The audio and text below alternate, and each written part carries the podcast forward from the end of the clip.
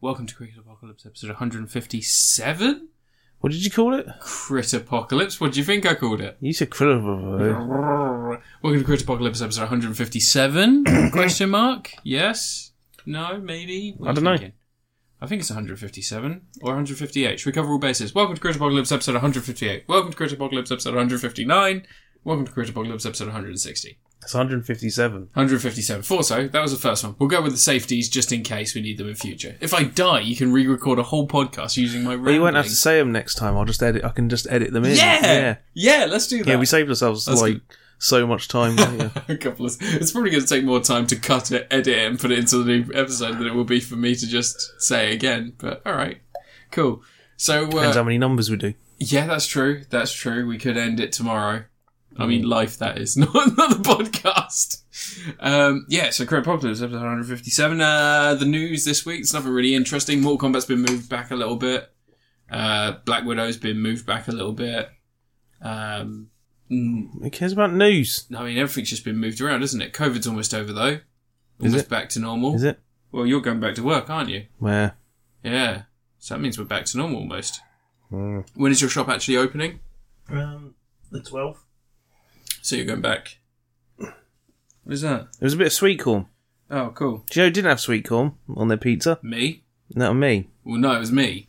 You That's had- clearly come out your anus. You had sweet. You've just left it. Did I? Sorry, I've also dropped a label on your floor. Um, all right, let's get straight to the brass tacks of it all, shall we? Should we get to the first, the first, the first review, the first thing that I'm going to talk about? Do you want to do that? have you got a thing? I've got several things. Anne. Oh. I want you to know that I'm quite a storied person in terms of what I've been up to. Mm. Okay, so I can take a nap now. I mean, yeah, go for a nap. All right. Yeah. So whilst Dan's sleeping, I just want to quickly read out his card number on on the podcast. He's of course going to edit this, so I don't need to worry. No, um, so my first review this week, nice and simple, nice and quick, nice and easy. Uh, Resident Alien. Have you heard about Resident Alien? Season one just wrapped up. Alan Tudyk plays an alien in a town. Yeah. You, you have you heard about anything to do with this? You heard about the series? Have you seen this? Have you heard? as soon as you heard about this. Um, it's also got uh, not Sarah Palin. What's the name of the woman who Sarah Connor? It's also got the woman who played her in Terminator. Linda Hamilton. Lim- Linda Hamilton's in it, Oh. and so is um, who played Locke in Lost. Terry Quinn? Claire Danes. No, Terry Quinn. So it's also got Terry Quinn and Sarah Connor in it. So uh, it's uh, Alan Tudyk plays an alien who Who's the crashed lady who was in Game of Thrones and Dread? She played Sarah Connor. She did, yeah, she did. Uh, what was her name? Cersei. Cersei Yeah, uh, Lannister. her. Cersei Ah. Lannister played by shit. She's so good in Dread. I'm forgetting names today. Hmm. Linda Hamilton. Anyway, so uh, so Resident Alien. Alan, Alan Tudyk plays an alien who crash lands in this small village. Um, he loses a device that he needs to destroy every human on Earth. Um, and uh, and it's ten episodes of him speaking to locals, eventually becoming the local doctor because the doctor is poisoned. Spoilers: It turns out it's Alan Tudyk's character before he becomes an alien that did it. So basically, he crash lands. He gets into his. He like finds this person's remote cabin. He ends up killing that person, assuming their identity and dumping their body. So it's a bit of a like a. It's it's got smaller stories per episode, and then there's a B plot that runs all the way through. So it's it a wasn't him narrative. before he became an alien, it was the person whose identity he assumed. Yeah, that's Because it. he was always an alien. Yeah, yeah, Yeah. yeah. Jeez. So um so yeah, it's uh it's an interesting it's a silly little series. It's not it's not heavy, there's no like weird political messages or anything, it's just nice and simple. Um um and uh yeah. They do a nice job of making it so the second season's open to sort of return it to the status quo of the first few seasons, uh, the first few, few episodes, sorry.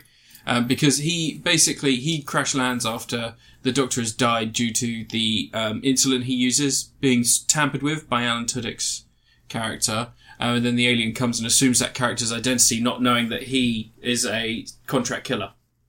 And you know, hijinks ensue.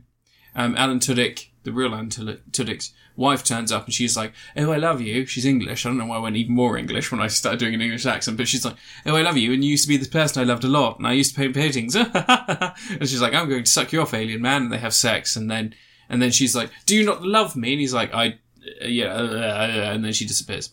She goes, "No, "That's dealt with." Yeah, and then he finds his device and almost kills the world, well, Yeah. the whole entire planet. Yeah. Uh, but he doesn't because of pizza. Oh. Well, potentially because of Peter, and potentially because his species, they can assume the identity down to a um, an exact copy of like the biological makeup of whatever he needs to take take the um, take the form of. Um, and he finds that he's been in the form for such a long period of time because they don't normally go into an environment and they stay there for months and months and months. So his body started permanently changing. So he goes to use Did his you not try device phoning home? Ha! Like E.T. That's Eh? racist. That's racist to say we all aliens are the same. Not everyone wants to call home. Some people want to call their lawyer. Mm. All right, you racist. Um, it's fine. It's Alien Attorney would have been something I'd be into. Harvey Birdman, alien attorney. There's a Harvey Birdman spin off series starting Yeah, soon. Birdwoman. Yeah, It's, uh, Birdman. yeah, it's screening tonight, I think. Yeah, yeah. Paget Brewster plays Yeah. Birdwoman. She's very funny. She was Bird good. Girl. Bird girl. Sorry, sorry. I assume Birdwoman. Yeah, I'm just saying. Just saying. She's Got more only respect- young. More, got more respect for women than just yeah. Uh, but yeah, like I can't think of any standout jokes. Like I said, there's really not much to it. Like it's mostly like it's just a very easy to watch program. It's a bit like Superstore, which finished recently. It was like kind of the same thing. I just sort of had it and I watched it and I took it in, but at the same time, like it didn't take a whole lot of investment. It's because you haven't playing while you're meant to be working. You're not really watching them, are you? I don't know what you're talking about. These uh, these accusations are uh, You just have them running flippantly throwing out some sort of 24/7. accusations here that I don't work. I don't know what you're talking about, but I will. I'll be taking this up with your manager. Who's your man? I'll be taking this up with Mister Debenhams or Mister CEX. Well, I mean, they sold Debenhams, so Oh, Mister Sol Debenhams. Mister. Wait, it wasn't that guy that fucking owned JD Sports, is it? no. Oh, okay, good, because that guy's a cunt. Is it? I don't know. Yeah. Okay. Uh, yeah, I give this. Um, I don't know. I don't know. I give it. An, uh, You have to say things loud enough for the mic to pick up, I because otherwise the noise reduction and noise gate will just wipe out what you're saying. don't start with noise gate. All right, I don't want to hear about you and female journalists again. Um, I'm going to give this a, a incredibly tepid, a nice and warm Zac Efron. You know, it's not the best thing in the It world. probably is quite warm. Man is the Yeah, warmest if he, place to like- hide. If he put his arms around you and just He's held quite a you, nice looking man. I'll give you that. He'd probably keep you warm. That's what I mean, though. Like, this is an attractive series. It's a good cast. It's like got some good writing, but overall, you Is it know, as good as a town called Eureka. I liked a town called Eureka. Hmm. Although I can't remember a single plot from that series. Wasn't that wasn't the whole thing around like okay? So let's talk about a town called Eureka very quickly. Wasn't the plot of that series that there were just a bunch of super geniuses that lived in a town and he was a cop, but he wasn't a super genius. It's just a regular cop. And it's a secret town where um, all the scientific breakthroughs we make are created and then exported to the world, but no one can know the town exists. So it was like Bioshock but above ground. Maybe. We had Felicia Day in it every now and again, and yes, yes, it did. She turns up in a lot of TV programs. She was in Supernatural a bunch. yeah. Wait, what was the okay? So that was a town called Eureka. What was the weird one with um, Eric Balfour in it? Um, like a village, Well, it- wasn't he in that zombie one, which was a zombie one. the sci-fi zombie one? Oh, um, uh, the one that Black Black whatever it was was a follow up to. I can't remember. God, I know what I know the one that you're talking about, and I watched Yeah. all of it. Eric Balfour was in Buffy the Vampire Slayer. He was, years yeah. ago. Z Nation. Skylines. Skylines. Can we talk about Skylines? for a No. sec? There's two sequels to that. There's a new one. I've watched both the sequels. Oh, Yeah. So Skyline is the one where Eric Balfour's an abusive boyfriend, but once his brain's removed and put into a robot, he becomes a good guy and saves his pregnant girlfriend. yeah, T- although Donald Faison gets killed, yeah. and also all the money from that film came from ripping off Battle Los Angeles. The film's terrible. What Battle Los Angeles? No, well, it is, but I like Battle Los Angeles. Battle Los Angeles has one of my favorite scenes, and that's where Aaron Eckhart hits one of the aliens in a heart. Like he shoots it center mass, and it kills it. And he's like, he's like, okay, they've got a heart.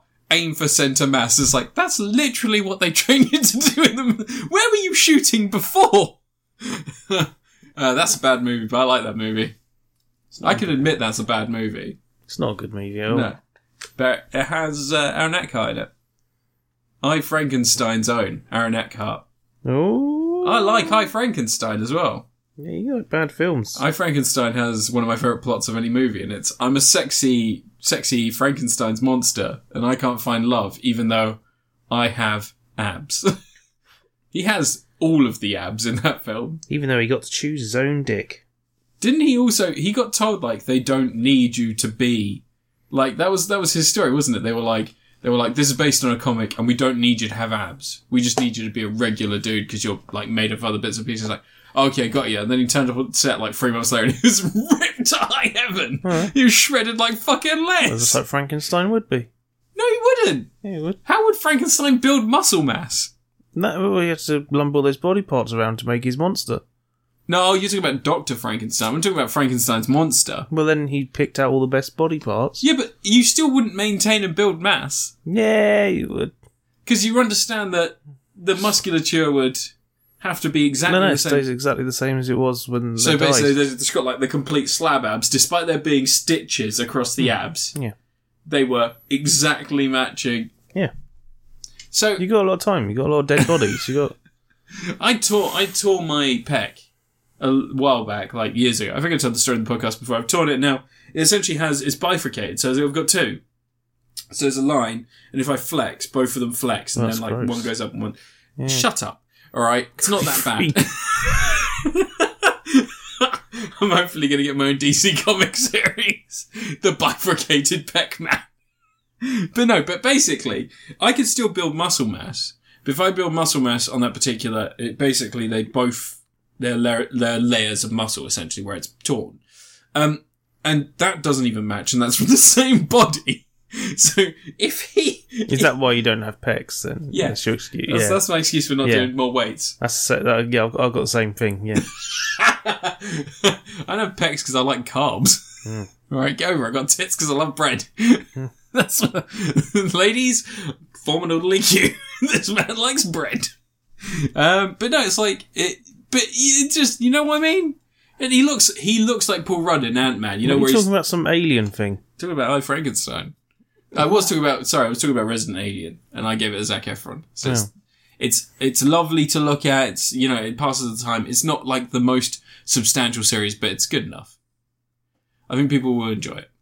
For fans of A Town Called Eureka, I can't remember what the Eric Balfour series was though. Anyway, your review, Ant. About Dick Shark. What is Dick Shark? Because I've never heard of it before. Look, man, it's just tasteful.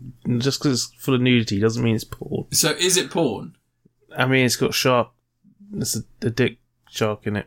So is it a shark that's a dick? or All I it a know shark is that with a its dick? plot synopsis is very similar to that of Godzilla versus Kong. Are you going to review Godzilla vs Kong now? Is this your lead? No, later. Oh, for fuck's sake! I need to f- do a filler review. All right, review something. Right. Yeah, Uh, done. I got a movie masterpiece Transformer figure. oh yeah. It was 37 quid on Kapow Toys, and that's like Kapow! over half price. oh wow. By like a quid. You don't need to say bollock. By like No. Balak Balak Clavers. Bayek, like the Tekken fighter. And um yeah, 'cause you know movie Transformers, they look like piles of metal that want to hurt you. yeah. That's just what they look like. So I was like, movie figures, they're going to look terrible. But this is the third one I've brought in a few months because I brought two off of renowned internet YouTuber Few Adams of Few's Awesome Transformer Reviews, whose channel was also called Toy Grind. But if you actually go to the first page of his channel, his channel's actually called Baruta Zaru because he picked the name when he was like 18. Yeah. Um. Anyway, pick stupid names when you're younger for things. You, you just got to, at some point you got to decide to not stick with them anymore. Mm. You know? Well, I'm Matt. Yeah. You shouldn't have stuck with that name. Yeah, fuck yeah. Anyway, I got a movie figure, and he's good. And I did a review on YouTube, Mm. didn't I? On um thing. In fact, I could just read the script for that review, couldn't I? Should we just? That's that's a good idea. How long is the script? Two thousand five hundred words. No. Uh, no, it also save us a whole bunch of time, and it'll sound incredibly professional. Um, hold on, we'll re- it'll be seamless. No one will even notice. Hello, everyone. I'm Ant. Welcome to my bot collection. Remember how in recent videos, uh, fuck, I've slipped up already, haven't I? Can I read it for you? I've mentioned that years back I kind of fell out of Transformer toy collecting because I just wanted the intricately engineered, more complex figures, and as a result, started dismissing the main lines like some sort of boring git. How did I say that line in one go on the video. One sec, one sec. Let me give it a try. Where are we starting? I had alternators. I wait, got wait, the wait, first no, wait. masterpiece. I haven't Remember got my how in figures. recent videos I've mentioned that years back I kind of fell out of Transformers toy collecting because I just wanted the intricately designed, more complex figures, and as a result started dismissing the main lines like some kind of boring git. You're ruining it. Why? Because I read it better. I've had a few alternators. I got the first masterpiece Optimus Prime, and the only mainline figures I got were the big uns like Unicorn and Tidal Wave. I reviewed Tidal Wave a few weeks ago. It's a good figure. It's the one that's the big boat. See, I thought the tidal wave was a disaster. Mm. Little did I know. Smaller figures just weren't going to cut it anymore. One problem though, those big figures were expensive. Wait, smaller figures. Is there a transformer that Anyway, transforms long into a pair of story scissors short, or a knife? I went and got a second masterpiece figure, Which was Jazz. Folks, here Look, is look, no, look, give him his full name. MPM9 MPM9. movie masterpiece Jazz. This is just repeating it there because MPM9 stands for movie masterpiece. Oh, does it? masterpiece movie. Anyway, look, right, I wasn't going to get this, but that 6.0 guy did a video on the repaint of him, and then I looked at Kapow Toys site and they had it knocked down to under 40 quid. So cut me some slack, yeah? I got him cheap. Well, I mean, you say you got him cheap. You got him for forty quid. That's cheap for one of those figures. That's the same price I paid for Demon Souls. No, minus you're not gonna three. respect Actually, my I review. paid thirty-seven pound for Demon Souls. Not respecting my I'm review. respecting your review and your opinion. I tried to help you read it's it. intricate. He's got die cast parts. He's got dice. He's got two die cast toes on each foot, feet. Um, only one of them touches the floor, the other two sort of hover above the floor, and he's got a die cast crotch. Wait, read that one past me again. He's got a die cast crotch. Is it a crotch if it doesn't have any genitalia? No, it's still a crotch. Isn't it a gooch? Isn't it Eunuch just- still has a crotch. Well, no, it's just like a big gooch. You know, friggin' Marilyn Manson on the cover of Mechanical Animal still has a crotch. It's no, just it's it's just a big gooch. not a big gooch. It must just be a gooch. Gooch is Because a gooch is the space between the crotch and the arsehole. yeah. If that gets cut, they have to cut that on women when they're Yeah, I know. having babies. but, it's fucked but what up. I'm saying is that the gooch just expands to the front because you don't have a. You Yeah, it don't doesn't have a expand. crotch to the anymore. front. It's your yeah. crotch. It's your crotch. One sec. You keep going. I'm going to Google this. Anyway, I got the figure. He's really good. He turns into a, a Pontiac Solstice GXP hardtop. I remember the name of the car. Um, and uh, it's a really nice car. Looks like a little model car. Although when you look through the windows, you can see like robot toes inside there. Those are the people. Yeah.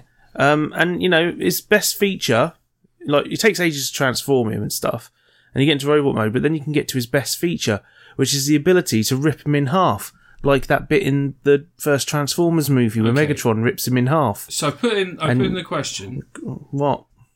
Um, is it still a crotch if you lose your genitals? Yeah. It says condom stuck in your vagina. Risks and how to get it out. Greatest. You gotta stop using Bing. What being fat does to your penis? Other penis questions. Why your vagina smells and Are you what sure to you do didn't- about You it? sure you didn't have you didn't just accidentally type in the one where you were asking about your weird dick? Four vaginal odor causes. Why does my vagina smell? And why does my vagina smell? It's still the garlic bread. I don't fuck it. Also, don't have a It vagina. goes through your system. oh right. You know? so I got, I got genital Like garlic how smell. like how your pee can smell of almonds or something, I don't know. Oh, number one on this list, you're leaking pee. Hmm. You're sweaty down there. You're harbouring a missing tampon. Right, some children could be wanting to ho- find out about Transformers here. it's, it's like And a you're- criminal. You're harbouring a missing tampon. There's like a poster outside the booth with a Forget, picture of it's it. dangerous. Yeah, I know it's dangerous. You can end up with General cervical health- cancer. Or General something. health is no joke. I'm just saying the words harbouring a missing tampon. It's not a fucking hiker lost in the Andes. There was a lot of episodes of friggin' um, Murder, She Crime Wrote. Watch uh, about that. Have you seen this? That's how they tampon? ended up getting the Yorkshire Ripper. He was Did they actually for Crime Watch? no, they caught him on Did Jill harbouring a Dando used to do missing Crime child. Watch? yeah, And she got murdered. yeah. I remember when that happened. I was going to a uh, first aid training course when that happened. It's a shame you weren't there. I know. You could have helped. Did you get shot in the head? Yeah, multiple times. Fuck's sake. Fuck's sake. Plaster on there. Fuck's sake. CPR. This is going downhill. Move away. Move away from the segment. Oh, I was trying to talk about a You transformer. were trying to talk about saving Jill Dando. Yeah, and it's, if I'd done, well, if I was there, this has turned into the Mark Wahlberg This is how I 9-11 of our podcast. sorted it. So I would have saved a life. Right, go into detail again, sorry. Some paracetamol,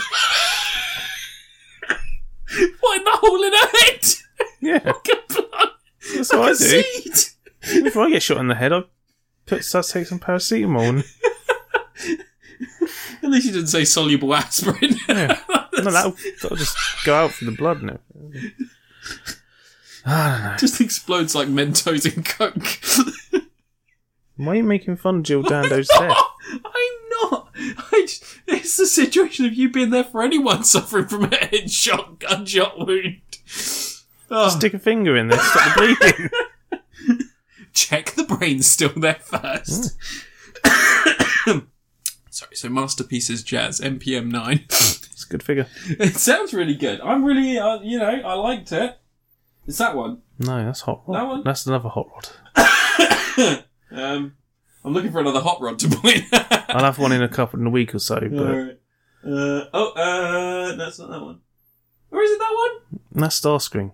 Uh, that one? That's it. There you go. That one. It's got a little Sheila Booth with it. Oh, yeah! It's the one that has battle damage. Doesn't have battle damage. Does it? In, it That's in- just how Michael Bay fa- Transformers look. Oh. Oh. No, I thought it was the one that you said you could pull apart. yeah, you can pull him apart in two, and then you can Yeah. attach a spinal column, Yeah. so he has an exposed spinal column. How would you Your fix that kid's on a toy. transformer? After your first aid training. W forty. No You clue. don't do what Optimus did and carry him around in two halves, going, "Some of our comrades have fallen in battle," and then he goes, "I am Optimus Prime." 'Cause He I- has to just tell you his name. That's all he does in those films. On the, on And the then subject of threaten to murder Transformers. humans. I'll kill you. Um, on the subject of Transformers, I read Transformers versus Terminator. I just wanted to ask a question. In I like they turned RC into a muscle car in that. I want a toy of that. so in the comic, Hmm. they turn up and all the all the um, the uh, You read My Little Pony meets the Transformers. No. The Decepticons have killed the. or whatever the names are. What's the good guys' names? Decepticons and. What good guys? The good guys in Transformers. Oh, Autobots. Autobots, there you go. So they've murdered all the Autobots, and Sarah Connor accidentally nudges a computer, and a Whoops. raid comes down. Who plays and- Sarah Connor? Pun? Who plays Sarah Connor? Oh, um, Cersei Lannister. the raid comes down, and it revives Optimus Prime. Hmm. And I was thinking that'd be handy if that worked, because then you'd never the conflict could never end. Is there a ray of that sort in any of the Transformers series? Well, the thing is, in Transformers, death is weird because in the original cartoon, you could have like Optimus gets pulled to pieces in one episode of the cartoon, and they just Okay. put him back together again. In the movie, he famously dies along with all the others. Yeah, he gets shot a couple of times and gets a big bit of metal in his gut, and that's enough to kill him. And then later in the film, like Ultra Magnus gets exploded, and Eric Idle and his pals just stick him back together again. While shouting, "Do Ronnie Ron Ron, do Ronnie Ron!" Oh, And I was just thinking they should have gone, "Hey, we should go get Optimus Prime. Like they could probably fix him." Yeah. But at some point, they sent him off into space. Whereabouts in space?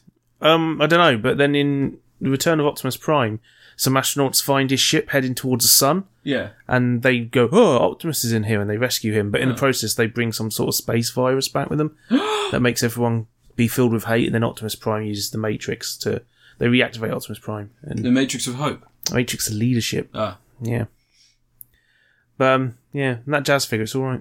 Yeah. it's There's a pretty really cool. smart, smart bit because it's, all- it's a masterpiece figure. They're full of smart engineering. They're all really clever. It's the designers at their peak.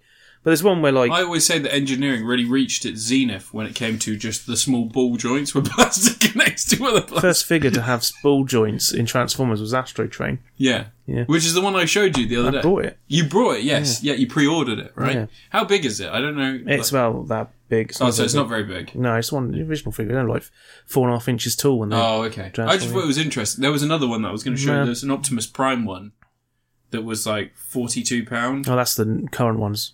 I've got enough Optimus Primes. Yeah, that's what I was going to say. Mm. Like it was, it was one of those things where I was like, And no, the, the engineering on that ma- ma- jazz, there's like, there's one bit that's really, really frigging clever because jazz, like, most of the car bots in Transformers, they have like a whole car hood on their chest yeah, and a head sticking on top of the car hood. yeah, But in the Michael Bay movie, there's nothing there where the hood is, right? It's like all mechanical shit, so there's no car hood. And I would have thought the car hood would just fold down the back or something yeah, because you know pack it away in the back of the thing with transformers that's where you hide everything you pack it all up fold it up put it in the back no one knows it's there yeah. but in this one you take the car hood, open up the bonnet, you twist just the front part of the hood around, which moves the mechanism around a tumbler. Yeah. Then you close that hood down and snap the bonnet of the, the bumper of the car over the hood. And then you turn the entire thing around again and hide the hood inside his stomach. And it's really clever. It sounds like you're uh, sounds like you're describing the first time I had sex. Yeah, that's exactly. That's... but I have many car bots, and none of them do anything like that, and it's crazy. Um, and I was between getting that on the Ironhide, but every time I look at the Ironhide figure, apparently it's terrible. So I think I made the right decision. I'm guessing that Ironhide would be hard to make into something big and bulky, just because he's already quite a big, substantial. But he turns figure. into a truck, doesn't he? Pickup Hmm. truck. But um, the big problem with the Ironhide figure is that apparently the instructions are wrong, and nothing tabs in the way it says it's going to tab in. Ah, okay, And so whenever you see pictures of it, it always looks like it's about to explode. Um, but no, that's one of the features. It's a good thing. And if I find the money later in the year, maybe I'll if I if I get some good work down and have some money, maybe I'll buy myself that Bumblebee Optimus Prime. I'll get myself a new Optimus because they're doing one from the another Bumblebee movie. Oh yeah, yeah, yeah. They're doing the Mm-hmm. Yep. Optimus Prime from that. The one where uh, my one of my favorite actors, Dylan O'Brien, voices Bumblebee. For like two seconds. Look, did you voice Bumblebee? No, You no. didn't save Joe Dando. You didn't voice Bumblebee. I'm not taking this anymore. How would you say it? Paracetamol, plaster on the No, hole. It's too late now. that ship has sailed. it's like you're talking to someone They about. did an episode of Crime Watch about Yeah, it. I'm sure they did. Yeah. Yeah, have you seen the man that was in the middle of fucking daytime who shot a person? Yeah. Who was on camera? and and the thing is, he wasn't like inconspicuous. He was a Freddie Mercury impersonator, which is like the The height, the height of impersonators. yeah. Maybe thought you could pin it on Freddie Mercury, Really, who'd been once- dead for multiple When, years. when you look kind of like that, you've only really got two choices: it's Austin Powers or Freddie Mercury. And I think it'd be a bit ridiculous if Austin Powers murdered Powers didn't look Jim like Dando. Freddie Mercury. You just got the teeth. That's what I mean. If you were like, if you had the teeth, Ray Malik. yeah, that's true. Yeah, Although Remy Malik looked like he just took out fucking stocks in uh, Wrigley's, didn't he? He just had like Yeah. big old. Ah, god, terrible movie. Anyway, I brought a masterpiece figure after saying that I wasn't going Stop to buy fucking bragging about. buy these really complex figures anymore Yeah. because I just want the fun ones. And then I buy a masterpiece figure again, and I really like it, but I still want the fun figures. Yeah, So Hasbro, can you make some Transformers that squirt water? that's a nice Warcraft figure you got back there. Who got you that? I know it's taking up space. I could do it pretty use of Transformers. I mean, my favorite figure is always going to be where is Italian Power Rangers Megazord? It's over by the TV yeah. because I needed room for jazz. Hola, mi amo Power Ranger. It's Spanish. is it Spanish? Oh, it's so That's just- fucking Probably more likely Brazilian. more likely Brazilian. Yeah, Power Rangers and Tokusatsu's put very big in Brazil. I reckon someone bought him, and then they were like, "Oh fuck, I bought the Brazilian one for like cheap off of some website," and then they were like, "If I order it off on Amazon and then just send them the Brazilian one, no one will know." Ends up here. Although to be fair, it was like six quid. Yeah, was it? Yeah. It moves and stuff. That doesn't move. It doesn't move. It was a brick. No, it's- Like a massive brick. Its arm moves. That's all you need. Yeah. That's the most dangerous part. Mm. Anyway, You view something. I'm going to review a thing. Uh, I got a PS5 recently, and if I haven't bragged about it enough, and I got a PS5 recently. Did you? I did. Is I it did. broken? Not yet. It makes a lot of noise. I thought it was going to be quiet, but they're quite loud. You sure you haven't got like Daegu shit in it? I'm 100% sure Apricot Dago shit is purposely placed as far away from Lady's cage as possible. Although she's quite malicious. she prob- flings that stuff she flings that very far. Um, no, I got a PS5, and one of the games you get for free on the PS5 is Astro's Playroom. So uh, I'm going to talk about Astro's Playroom for a second. Is that all right? Cool. No. So, uh, Astro's Playroom is like three to five hours at most of gameplay. And it is essentially a history of the PlayStation right up until the PS5. Um, and I completed it today. Oh, have you found everything in it? I've now? finished every course and I've got all the puzzle pieces and I've got all the all the bits of like nostalgia bait PlayStation stuff you can get. But what's nice is they do sort of like the um, the things that you collect, you get 3D models of like things like the original PlayStation and stuff like that. And when you collect it, you can like spin it round and look at it and stuff like that. And they are almost photoreal 3D models of these devices. And that shouldn't make me nostalgic. And it didn't to begin with. But then there is a special last boss when you complete every level. So when you go the first way around, you do all the levels you like, and they don't take long. Um, once you do them all, you unlock this big cube that has triangle, X, square, and circle on it. And you go down to the cube and it opens up and voila, there is a boss fight. And can you guess what that boss is? Oh, the end of the game. yeah. It's against the T Rex from. Um, It's against that same fucking T Rex that I spoke about in like the first couple of episodes of Crit Apocalypse, like five, six years ago. I spoke about the tech demo from PlayStation 1 and how that T Rex to me when I was a kid looked fucking real. And it doesn't. it very much doesn't. it But was real. There is a very cool recreation of that T Rex in this game that you get to have a boss battle against. There's also a manta ray one, and um, Japan had posing muscle men.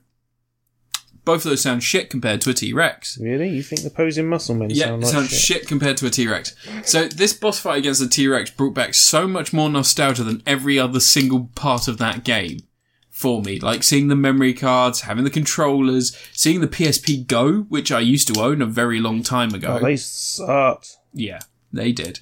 Um, seeing things like the PS Vita and the like, even having stuff like the the PSVR, you can you can press the button to turn the lights on and off on the PSVR and stuff, and um, and even like stuff like PlayStation Move. If you press the button to interact with the PlayStation Move, it shows you all of the colors it could change to, you know, light up and stuff. All really cool, really nice little stuff, and it's completely free. It, they didn't need to do it, but it's completely free, and it is one of the most spectacular tech demos for the actual controller and what the PS5 can do when everything's used properly. Because that controller, as you're playing the game, stuff like as simple as you running through sand, you can hear it, you can feel it through the haptic feedback, you can feel like almost like the unsteady ground and stuff. There's a part where you are in a frog that you that it's just In a frog. you're in like a frog robot that that is just like, Oh, robot. yeah, you press Yeah, down. that's just like Sorry, you're in a frog robot. that's a qualifier you should For mention. anyone that, that assumed I was fucking a frog, I was in What a type frog of frog? robot. It was a toad. Is it um, the tomato sunset tom- one is tomato ones. I did save a toad the other day, though. Actually, for real, I saved a toad.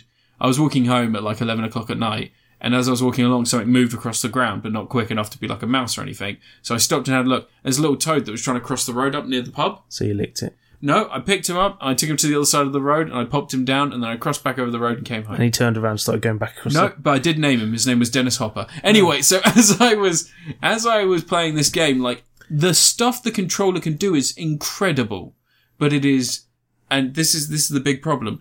Astro's Playroom or Astro's whatever it is called um, is such a great demo that every other game you play that doesn't take advantage of those features feels a bit bland, which is a bad thing. the, you get destruction all stars. That does um, It does. trigger. Well, Destruction All Stars, interestingly enough, is a game that um, that uses it as well. But it's the problem is that with that, you've got the the contrast is that it uses that stuff excellently, and when your car's shaking, you can feel like the haptic feedback tells you which side is more damaged. The door, you can feel the door slamming open and close and stuff. But the problem is that that's a bad game. It's not bad, it's just bland.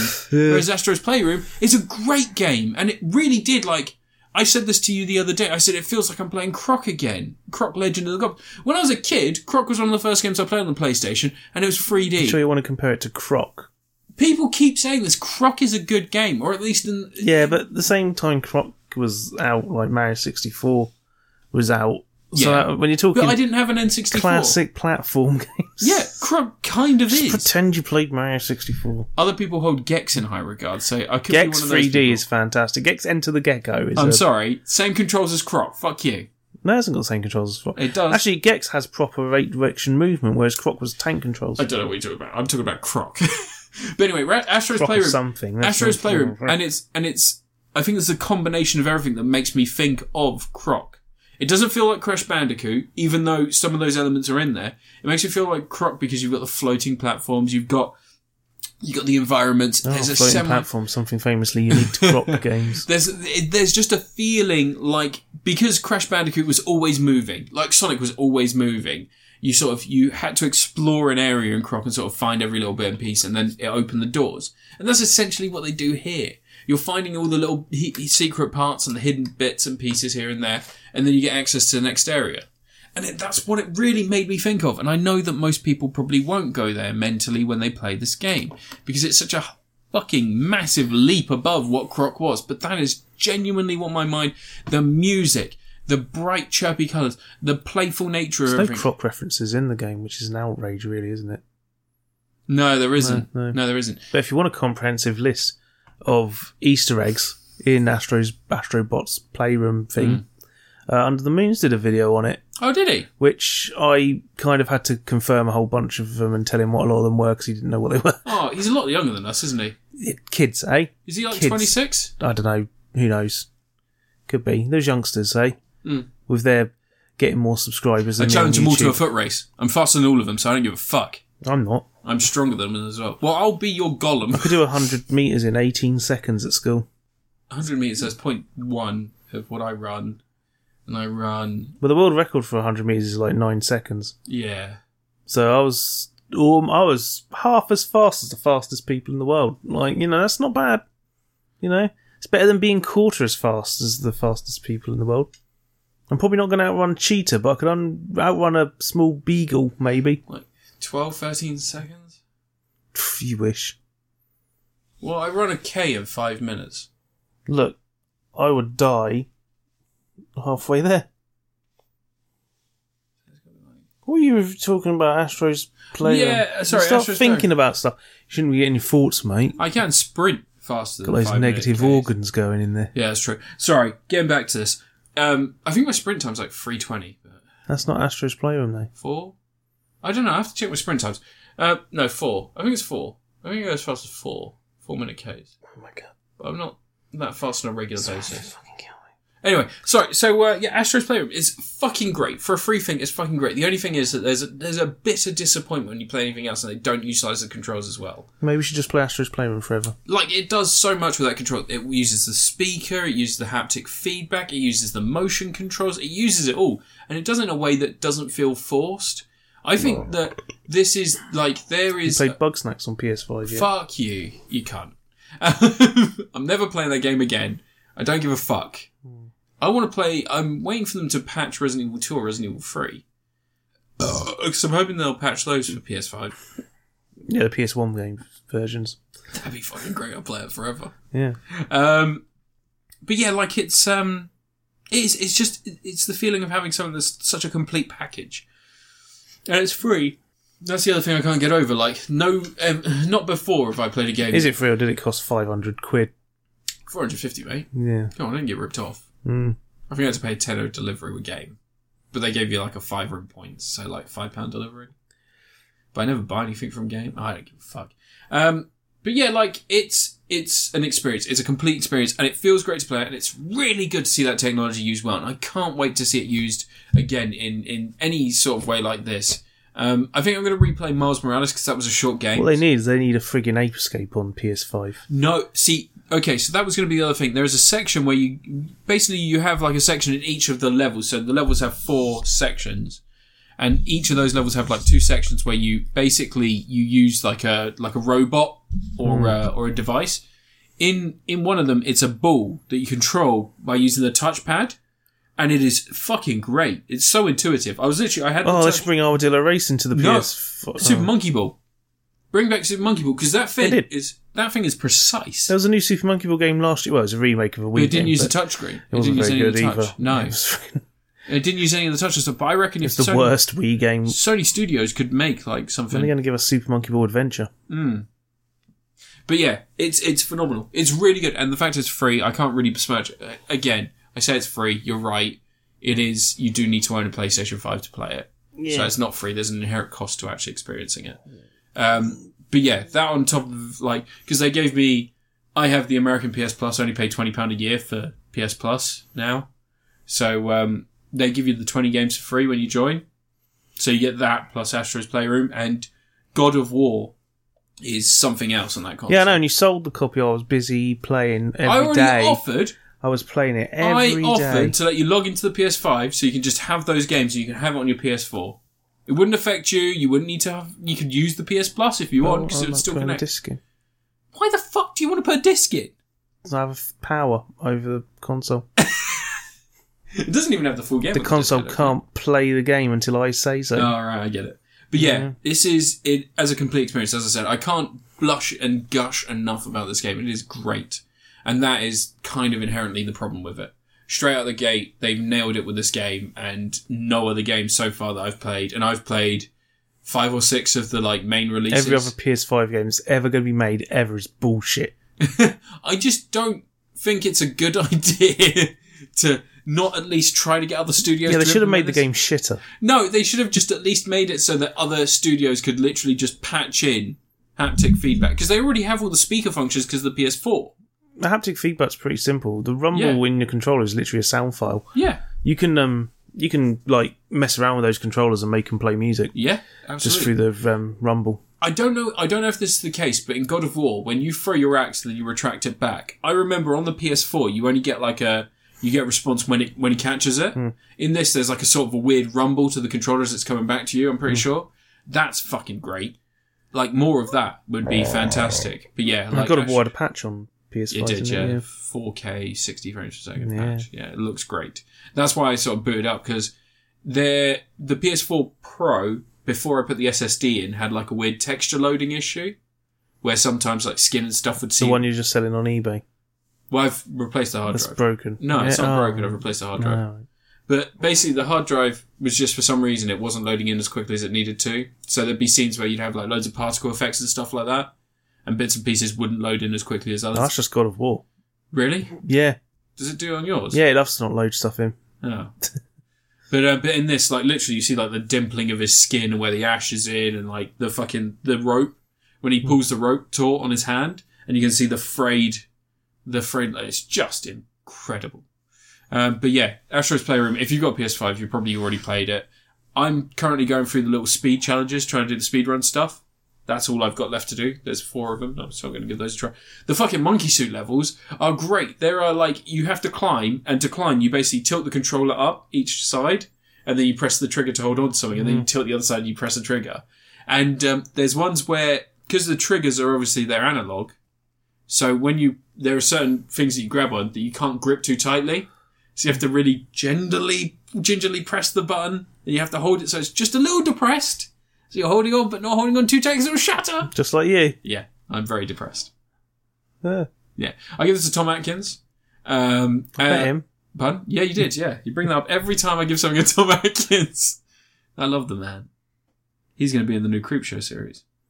Oh, He's also in the. Col- I think he should have a nap. he's in the Collected, which is the last film of the collection series. I think he should just sit at home and have a nice nap, He's a lovely guy. and maybe have some baked beans for dinner. I still miss my hedgehog. You have baked beans with just a bit of cheese and daddy sauce on it. Yeah, Mm, Tom Atkins. he's a lovely man. Yeah. I didn't realise I could have met Vernon Wells that day. I should have met Vernon Wells. Yeah, he died not long after, didn't he? No, Vernon Wells is still alive. You're thinking of Vern Troyer. No. Vernon Wells, Vernon Wells, he's still alive. the guy who played Toe Cutter. No, that's freaking Hugh Burney Keys. Oh God. Okay, Hugh sorry. Keys Burns, I mean. Who's Vernon Wells? Vernon Wells was the guy who he was in Mad Max 2. But um, he's fucking, the ba- you know the bad guy in Commando? Oh yeah, yeah. Yeah, Bennett. Let off some steam, Bennett. Yeah. And he threatens Dan Hideo when Dan Hideo's like, I'm going to paedophile Lisa Milano. He's like, you touch a hair on her head and I'll have your head. Yeah. Come on, John. I ain't going to shoot ya. I'm going to stab ya. He was also in. It's Uh, great. Power Rangers Time Force. oh, Yafet Kodo died. And he was in um, Weird Science. Yeah, he was. He Yeah. was one of the, along with the, that guy who's dead. The one from Hills of Eyes. Is he dead? Yeah, him with He the funny died. face. Yeah. Oh, he had a skin. He, Yeah, he had a they're all skin dead. dis- Everyone's He dead. had like a weird skin disease, and then he didn't have fingernails. Ah, Hmm. uh, that must be gross. Your review, Ant. Second review. right. Remember, Uh, pace yourself. I remembered that I hadn't watched a Carmen Rider Zio movie. It's going to be a lot of Tokusatsu this week, I've got to be honest. Um, Carmen Rider next time. It's called Carmen Rider Zio next time, Gates Majesty. So, bit of explaining for where this takes place, right? Because the movie, the TV series of Carmen Rider Zio ended. When the series ended, z- um, in order to, uh, the main character, Sogo Tenno, the whole way through, it's like, you're going to become a king like a demon king and you'll turn evil and do an apocalypse on the world.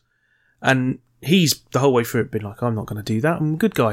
And when he gets to the end, he can feel the temptation to use all this power he's got. So what he does instead is he t- travels time back a year, gives all his buddies that he's made along the way new lives because they all came from an apocalypse future that won't exist anymore if he changes the past. And so they all have a new life. No one remembers what's Michael happened. Berryman's still alive. What? The guy from the Hills of Eyes is still alive. oh, whatever. So they all white had their memories basically reset. They've got new identities, like they well, same identities, but new histories in their head and all this Yeah. because he's messed with time to make sure that he never becomes Gio, the god. And then there was another movie last year where because it's a crossover and they need him, he got his memories back and some shit. Anyway, at the end of that, he wiped the memories again. So everything's all safe. There's no like, oh, he's going to be a bad person now and all this sort of stuff. Um, but what happens in this is that some timey-wimey bollocks has happened and now they're not concerned about Soji Tendo becoming the god, as it were, Yeah. but his secondary rider, his buddy Gates, Gates, he's called Gates. It's spelled G E I Z, so everyone thought his name was Gaze when they first announced. it. Um, so basically, this is a film where he becomes the hero. He's going to be the savior, and some villains turned up, and he's all like, "Ah, you need to take on this role, and you know you're going to be." Savior, and you're going to defeat Omazeo when he becomes this villain. He's like, I don't have a clue what you're on about, mate, because I'm just a school kid and he breaks his ankle and he's hobbling around.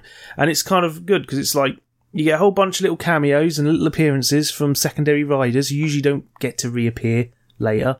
Because usually, whenever you do a future Carmen Rider thing, it only all that matters is the name hero character, not the buddies, who you know the supporting cast. But this film's all about the supporting cast because Gates is a supporting cast member, and it's got- you know you, you get characters from other ones. It's good. It's nice. It's nice seeing um, what's his face from Drive, Axel, Carmen Rider Axel. He's got a big sword with a Revin thing on it. like um like Dante. Nero. And Devil May Cry- When did Nero get that though? Because this is from Carmen Rider Double in 2010. 2006. Yeah, Nero. He's a motorbike rider. Um, but no, it's it's just this fun story, like where well, what the story's actually about is kind of weird. It's, it's a bit more of a drama than a lot of the other ones. 2008. Mm, yeah, I like Nero as a protagonist. Nobody likes Devil May Cry 4. I liked Devil Devil May May Cry Cry 4. Four sucked. No, I liked it. And, Um, this one is kind of more of a drama because they're back at school and they're trying to decide what they're going to do with their lives. And Sogo's got his dream of becoming a king, even though he doesn't have any memories of what happened before. Don't Or anything. Or Devil May Cry 5 for the uh, PS5. No one cares about Devil May Cry Five. I haven't played it yet, but um, I played it; it's not very good. Devil May Cry 5. I didn't like it. Did you not? I couldn't be asked with it. Oh, I fucking I loved It's it. just when I- another Devil May Cry game. I played it on the Xbox and I didn't get on with it because I got stuck in some of those V sections. Well, then you have played it. Well, no, I didn't complete it. Yeah. And it's gone off Game Pass now, so I bought it for 20 quid for the What are you PS5. talking about? Sorry, the Avengers, right? Carmen Rider, yeah. Gates. No, the thing's like a drama. He basically, it's about a bunch of school kids. They don't know what they want to do in their future because they're back at school again. Because the series ended with them, they finished school, but this, Yeah. but now when they did the time travel thing back a year, they're back at school, whatever.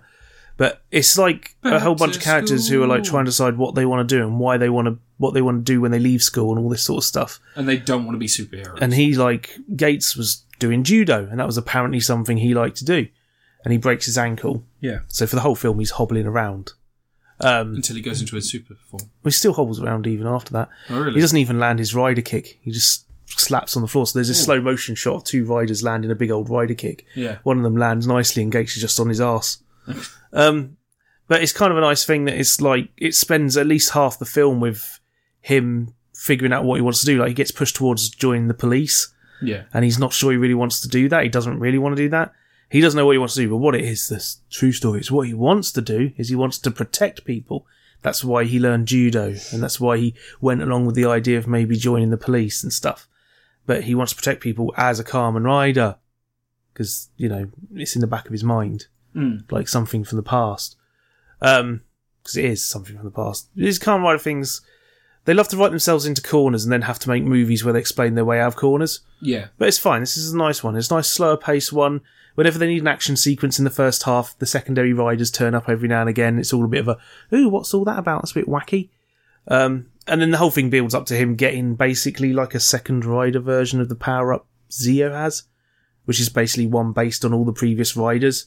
But his costume kind of it's like the budget version of it because Zio's super special costume has like gold tablet things on them with like great engravings of each rider, and he taps that and he gets a weapon from that rider, or he can summon those riders into battle. Gates has the same thing, but he's just got the little ride watch things. You know, the little thing I've got over there, Yeah. the one that makes a noise. He's just got those stuck to his costume, and it's not gold; it's red. So rather than having the nice engraved tablets that look really cool and the big flashy transformation sequence where it shouts all sorts of stuff and you get all these animations, he's just got the ride watches sellotape to him. Um, I mean, they're probably not sellotape; it's probably glue, I imagine. But um, it does look a bit cheap compared to thingies. But uh, you know, it's fine. It's fine. It's only there for the movie. It's probably never going to turn up ever again. He doesn't. Oh, he says so sure. Well, I've seen the thing that follows it because they did that little mini series that came afterwards. Okay. Um, although, oh yeah, they, do- no, he does know that they're Carmen Riders in that. Yeah, yeah. Because Gates, by the end of this, Gates has his memory back. Soji, Soji Tendo, friggin' who is Zio, and their friend Tsukiyomi, they both have their power to transform, but they don't have their memories back. So they just gained it. And it's kind of nice having a sequence where they all do a transformation, but Tendo and um, Tsukiyomi don't really know how to do it. Yeah. So everyone else is all slick and being all cool and henshin, and they're like, okay, so this goes in here, does it? Like, uh? And they're like, um, and Tsukiyomi's having to look. Because normally when they plug the belt thing in, they do it without looking. They're all slick and cool. Yeah. And she's like looking down, going, where's it going? There? Yeah, cool, got it. Um, you know, it's kind of Uh. a neat little touch. Um, but it's a fun film. They repaint one of the costumes to make the villain's costume. They, you know, rather than being decade, evil decade, it's like an evil D end. D end was his secondary rider yeah. for Kamen Rider Decade. It's all fun. It's all fun. It's just a one-off movie. There's supposed to be a bunch of these, but none. They've sort of been cancelled because of COVID stuff. This, this. Oh, that's one thing in this. This is set in September, Yeah. and there's cicadas screeching constantly Oh, for the it's The whole Walking film. Dead. Fucking hell. I Um, hate that. cicadas don't come out in the middle of September. no. No, they come out in the middle of summer. Yeah. Um, and it's not a thing where it's like, oh, they've added this to the background of the audio because you can hear it when they talk and the volume of it goes up because it's caught in the microphone they've used on set. ADR your dialogues, folks, but ADR obviously takes longer and they film these things in like a week because they have 500 friggin' shows to make in a year or some shit. Um, but I know, it's fun. I liked it. Like Gates getting a bit of the f- limelight for this because he's a bit tougher and more badass. And, um, you know, it's fun enough. Yeah. It's kind of weird that the thing that follows on directly from this is the one where kids are getting eaten at the school by monsters and their limbs are getting ripped off and stuff. But yeah, whatever. Yeah. Just how it goes. That is how it goes. But, um, yeah, it's fun enough. It's a thing. Cool. Would you recommend over any of the other Kamen Rider series, or would I you mean, say it's just a one-off film thing. all right? Um, I want a Tsukiyomi film though because she got shafted. Well, she didn't get shafted because it's not that sort of show. But um, I was going to say if that's if that's what you want to see. but you never get a female Carmen Rider in Carmen. Like for forty-five, it's fiftieth anniversary this year. Yeah. and there is a total of like five female Carmen Riders. It's not good enough. And like, I think one of those isn't even officially a Carmen Rider in terms of what they call them in the show. yeah. Um, but Tsukiyomi, like, she turned into a rider in the second to last episode, then did almost nothing in the last episode. Hmm. So I want a film for her. Yeah. Do a film for her. Get let her have her Shame she own hasn't already action. had one. She's had the other thing. You know, she was there for the whole series. She just doesn't get power till the end. Yeah. Um, but just you know, give give us a female-led Carmen Rider thing. That'd be nice. She's got a Sailor Moon theme when she transforms. Everyone else gets "Mm, Carmen Rider X eight zero brrr," or that, and she gets Tsukuyomi dililili bing. Um, and there's a moon and ribbons and stuff because everyone loves Sailor Moon. Yeah. But you can tell the time in the moon, so maybe that's what it's all about because it's a time thing. Maybe. Yeah. All right. Um, Um. Yeah. I want. I want a Tsukuyomi film. is it because she's attractive, Ant? Well, they always are, aren't they? I don't know. They're meant to be schoolgirls, so I don't think about that sort. They're Of. all in their twenties. It's fine. Yeah. Yeah. It's not like Lolly. She looks like a twelve-year-old, but she's actually a ten thousand-year-old demon that wants the seed. Yeah, that mate I went to school with, the one who got in trouble with the police for being naughty. Yeah. Yeah, he was into that. I know someone who's into that. Yeah, freaks. Fucking weird. Yeah, it's not. It's not. It's not that get out clause you think it is. This is no. Ro- You know, if you want to have the real Gal clause, you need the Romeo and Juliet law printed out and laminated Oh, yeah. in your pocket, just like that one guy did in a Transformers film. So I watched. I watched. This is a little bit of a sidebar. I watched uh, Mr. Sunday movies reviews of all the Transformers films, Yeah. and there's there's a part where they come up to that, and and basically the main guy just goes, "So Nick, there's, there's something that you want to talk about there," and he goes, "James, I want to talk about something I think about every single day, and I don't know why. I don't know why this has stuck with me, but in this film there is a scene in which, and apparently that's not even what the law is." Every time it kills me. I don't know why, but I have like it genuinely boff like do you, like they speculate in the episode that it was like a producer that was like, "Hey, do you want to throw anything in there? Like one of the Transformers your kid loves." Actually, there's something I really want to highlight in this movie: the Romeo and Juliet. Was law. Matt Gates involved? In, Maybe, maybe, fucking hell. Yeah. Well, no, that's the Romeo and Juliet and Capulet law. where Ah. they can take them over the fucking other side and run off by with their them. tongue, as long as they bite their thumb. Yeah. Um, okay. So my review. Um, Made a Shakespeare reference there. no, you didn't. Biting thy thumb. I well, my Capulet. Dost one thou was- bite thine thumb at me? I did not bite my thumb at thee. I bite my thumb at myself. I, I, What was Jamie Kennedy? Who did Jamie Kennedy play in that? Wasn't Tibble? Tibble was played by. What? Uh, oh, in the, Ro- in the Romeo and Juliet? yeah. Yeah, I never bothered watching that Romeo and Juliet because my Romeo and Juliet is the one that's got um, Richard friggin' Alan Burton. Rickman in it. Oh, okay. Yeah, yeah, the BBC production. That was Yeah. yeah. That's what that's the one I watched when I was Ah, a kid. fair enough. Fair enough. Um, okay, so my next review is going to be something a little bit. When we watched it at school, and I went, "Is that fucking uh, Hans Gruber?" I was, I was going to say my first experience of um, Alan Rickman was Sheriff of Nottingham. no, no, it was Hans Gruber for me. Yeah, because I didn't watch Die Hard until I was like ten. But fucking uh, what's its name? Uh, uh, Robin Hood was on my parents' TV. Like, Oh, it was on everyone's TV constantly. yeah, yeah. That's not bad. That new one with um, what's his name, Jamie Foxx in it, and uh, Taron Egerton. Oh, a fucking terrible one. It's not bad. I think the terrible one is the one before that, which is well, actually, no. Saying that, I liked the King Arthur that that was Not a bad film. I do like bad films. I really do. But I can admit they're bad, but I can see through the imperfections to the classic that's within, like the new Tarzan movie that was bad. There's a new Tarzan. Yeah, the one with uh, Alexander Skarsgård as Tarzan. And he does the. I told you about it. I reviewed it for the show. Do not listen to the reviews. What? So there's like a part where he goes, he's showing the kids that he like grew up in the jungle. Oh. And because he was like an ape, he walked on all fours. So his hands. And that's why you can use the N word. no, He grew up in the jungle. and he just wanted to explain it to the kids. That's why they call me the white N word. He had it printed out. He had, he had the rules printed out and laminated. no, but he um, he shows the kids like he goes up to this he goes up to this table and he puts his knuckles down and the the area the bones between the knuckles have separated and there's muscle built between like in cartilage. Yeah. So his, he you can see like it expands so it can take the weight of his entire body as he's running and stuff. It's that's an interesting film. Anyway, never mind. Um, so yeah, I watched uh, I watched a film called Another Round starring uh, Mads Mikkelsen. Ah. So this is um, I've, I've watched it weeks ago, and I meant to review it at the time, but sort of other stuff got in the way. Such important things as Resident Alien. so uh, another round is a film about a bunch of teachers that decide they're going to do an experiment where they spend each day a little bit drunk and see how they can perform their roles and see if it makes them more confident in life. Is that any different to how teachers? No, it would- don't ask me. But so basically, the idea is that they're having this conversation whilst they all have drinks with each other, and they're joking around the fact that like when they drink, they feel more confident, they feel more like men, and they can better like live their lives. And um, and as you can imagine, they they go on this journey together, and they end up you know getting too swept away in it because eventually alcohol, you know, you form an addiction to alcohol, you become dependent on it. So, um, so their lives start to basically fall apart, but they have to make decisions as to whether or not they are going to continue with the experiment or if they are going to back away. And if by the, po- by the time that the questions arise, should they continue? Are they able to stop? Should the question have been, should we have ever started? Yeah.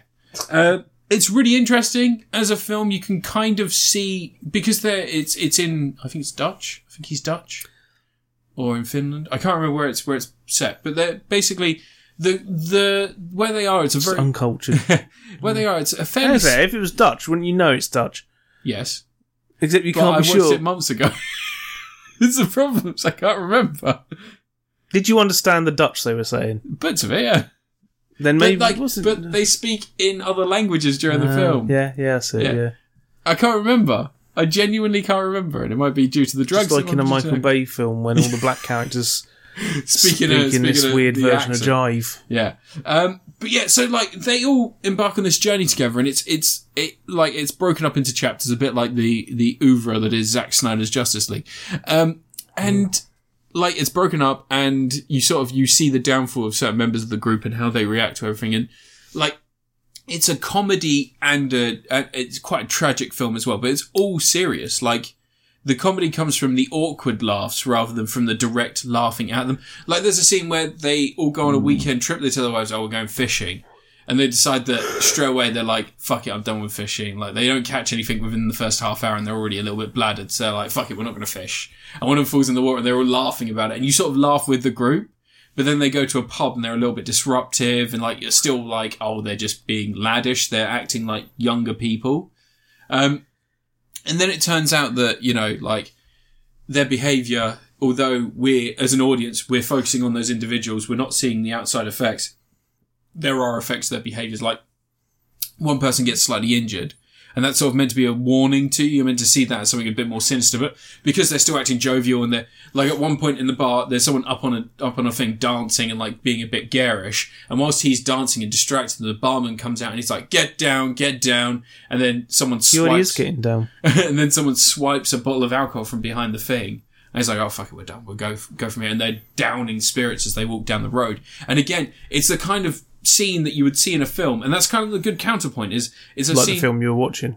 Well, no, no, no. It's it's a scene you'd see in a movie where that's meant to build this group. You're meant to see that as camaraderie. You're meant to see this group as like they're our heroes. You know, obviously they're on, and then suicide comes into it, and people's lives fall apart, and and some people can't can't stop drinking, and other people by the time the experiment's over, they don't drink ever again and there is a dinner scene in which some of the members of the party haven't survived and they're having a memorial dinner and the guy comes along and so just like by that point they aren't drinking and he comes over and he says he says "Uh, gentlemen you've you've chosen this fine dinner can i recommend this wine can i recommend this spirit and they're like yeah we'll have some and they all as they take a sip you can see tears rolling down their eyes it's painful to them to be doing that to themselves at that point and it's so fucking phenomenal. Like there are tiny little threads throughout the thing that um, Mads Mikkelsen he was once a, a jazz ballet dancer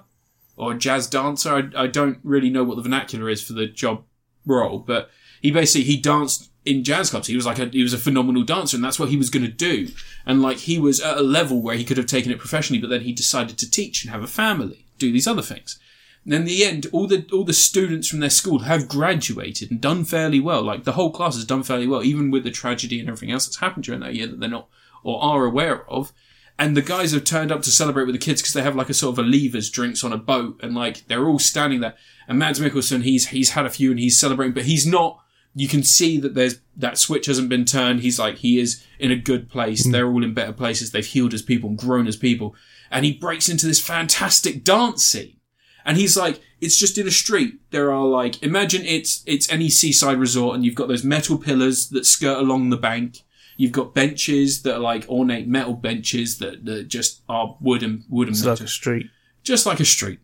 And he does this dance around all these things. He's like, he's like at one point swinging up onto the boat, and then he comes back down and like and, and does a spin, and like, it looks phenomenal. And it is a, a celebration of everything that they've been through, and it's it's a celebration that's also marred in that sadness of the lives that have been lost, and the fact that it's such a trivial thing that they decided to do that spiraled out of control so quickly. And being on that journey with those people is it's very strange. It's a very strange movie because you're, like I said, at times sad, incredibly sad, incredibly deep. There are moments where you can see the destruction of someone's character slowly ebb its way into the movie. And e- again, because it's treated sometimes as, as these laughs, these, these jovial pranks and japes and these guys having a good time. But then you see the dark corners start to drift in.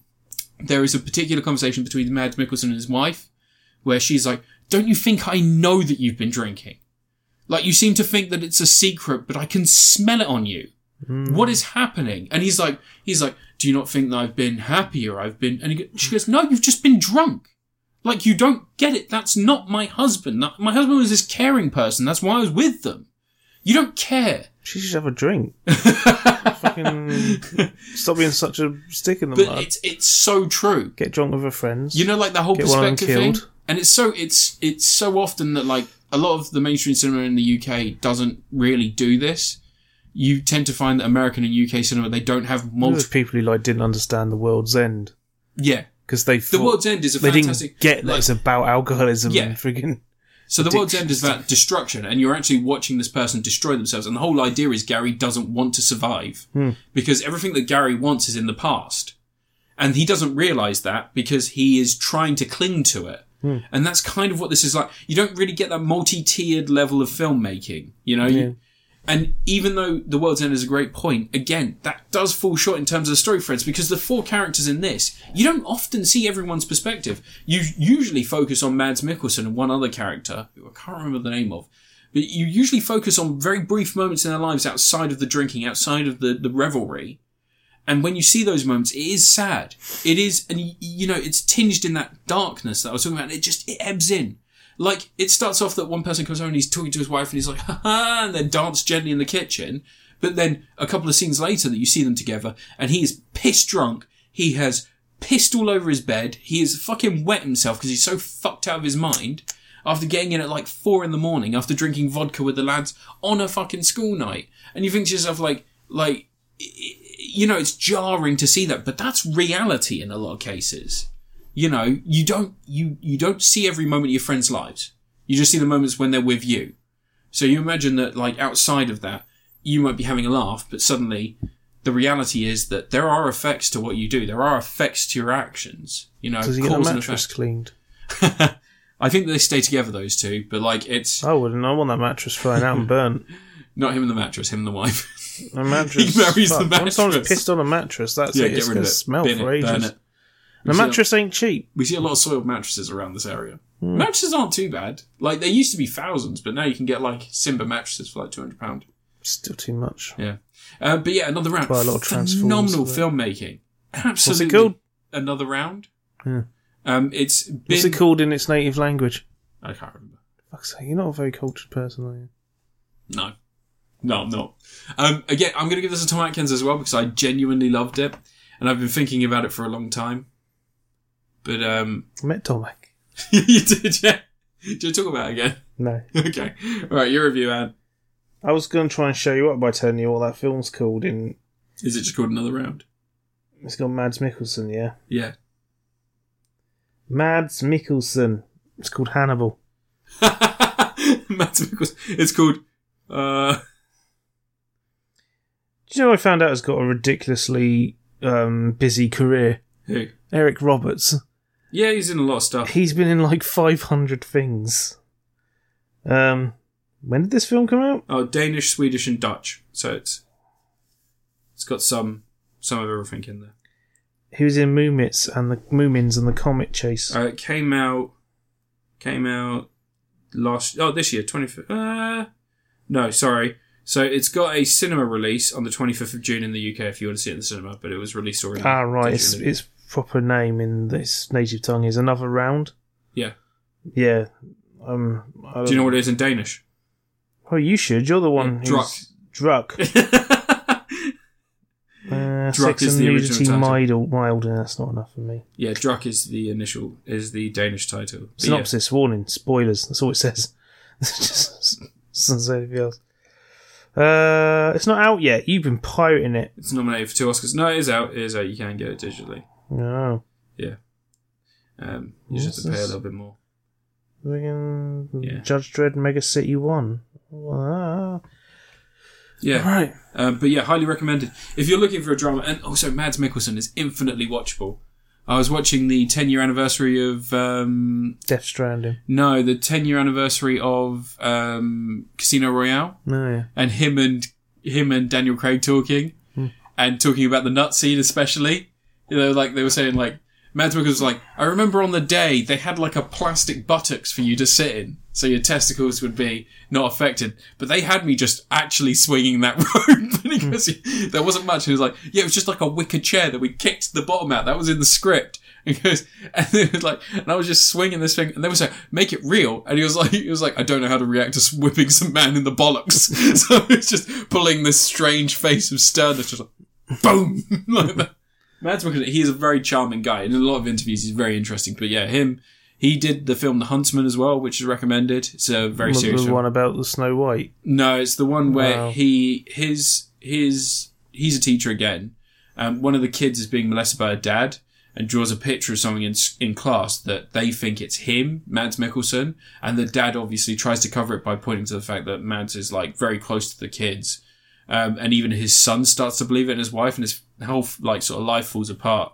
Um, but then finally they catch the dad, like they catch the dad out, and everything goes back to normal.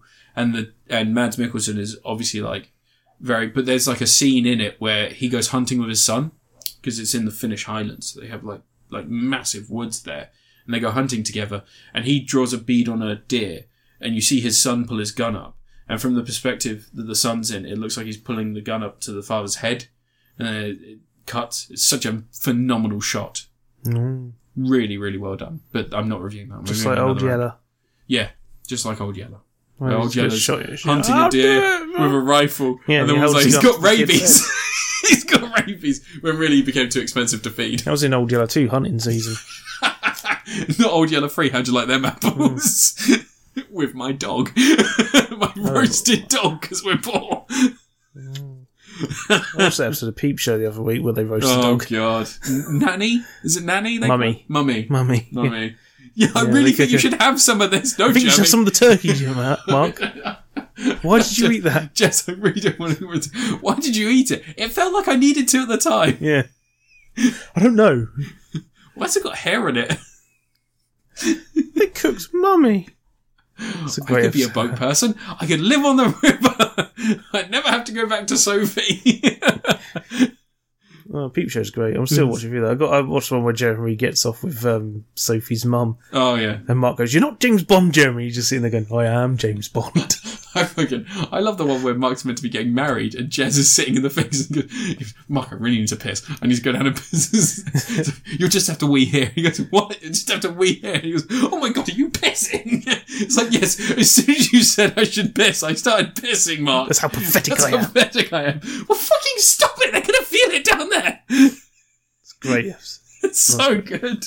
Peep Show's Mark, great. were you running away from our wedding? No, Sophie, I just got a bit of a hilarious joke. Just- As they're driving off, she starts crying. Peep Show's great. yeah. Uh, yeah, what was I going to review? I don't know, peep show. Uh, Mashin Sentai Kira Major. I'm up to date with a poke with a Super Sentai, not a Pokemon, a Super Sentai. Fuck's sake, go for it. Kira Major is the most recent series. It ended four weeks ago. Is this Dinos? no, Oh, okay. that's Dino Fury. You're thinking of Rio Soldier or Dino Fury is the current band. Oh, right, yeah. Easy mistake to make. Fucking idiot. Kira Major, though, um, I didn't watch this as it was airing. 'cause Oh, no. I watched it up when it was coming to an end. Did you get It spoilers? was like, oh, there's a couple of weeks left. I'm going to start watching it. yeah. um, and I started, and I just I just burned through the series in the car. I watched like two episodes a day, sometimes four. Ooh, wow, Look at you, you. crazy amount. Um, friggin' loved it. It's the fastest I've gone through a Super Sentai series for a while. Um, like probably since when I first started watching them, and it was all brand new to me. Um, Sorry. it's basically this, the theme of the series is there was a planet called Crystallia where these beings live. They're all they look humanoid, but they're all made of rock and stuff like crystal, crystals, crystals, whatever. Is that what Cristal is made? Crystal, yeah. um, Why did you put a Mexican voice on that? Crystal. Cristal! It is, so you say it. Um, anyway, it gets destroyed by some empire called Yodon. No. Evil, darkness. They get betrayed by one of their own He trains the Jedi. Crystallians. Anyway, the princess of Crystallia, she travels to Earth. Yeah. Her father left her a message saying, "Get to Earth because that's where Yodon's going to go next. You need to find people with Kira mentality, they call it, which is in, Kira is like um, sparkling, and like Kira mentality is, is a sparkling imagination.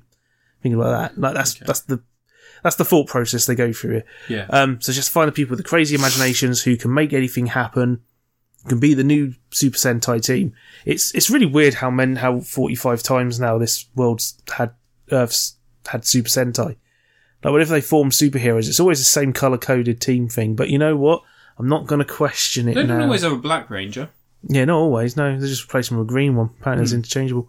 They don't even have a Red Ranger now. Right. Um, but so former team, But what? former team, the lead Red Ranger. He's a young lad at school. All the other ones are like they're successful in different ways. One of them's a surgeon. One of them's a track track and field star. One's an esports gamer who's like you know not a paedophile, which seems Just like me. unusual for an I- esports guy. I'm Um, the esports guy that doesn't fucking Yeah. kids. Yeah. Um, and there's also an actor. Um, but he's just a school kid, and everyone's like, why is he the Red Ranger? Why is he the leader? But he has the ability within Sparkleration, as they call it. This is when he's, you know, got inspiration. He calls it in Sparkleration. Yeah.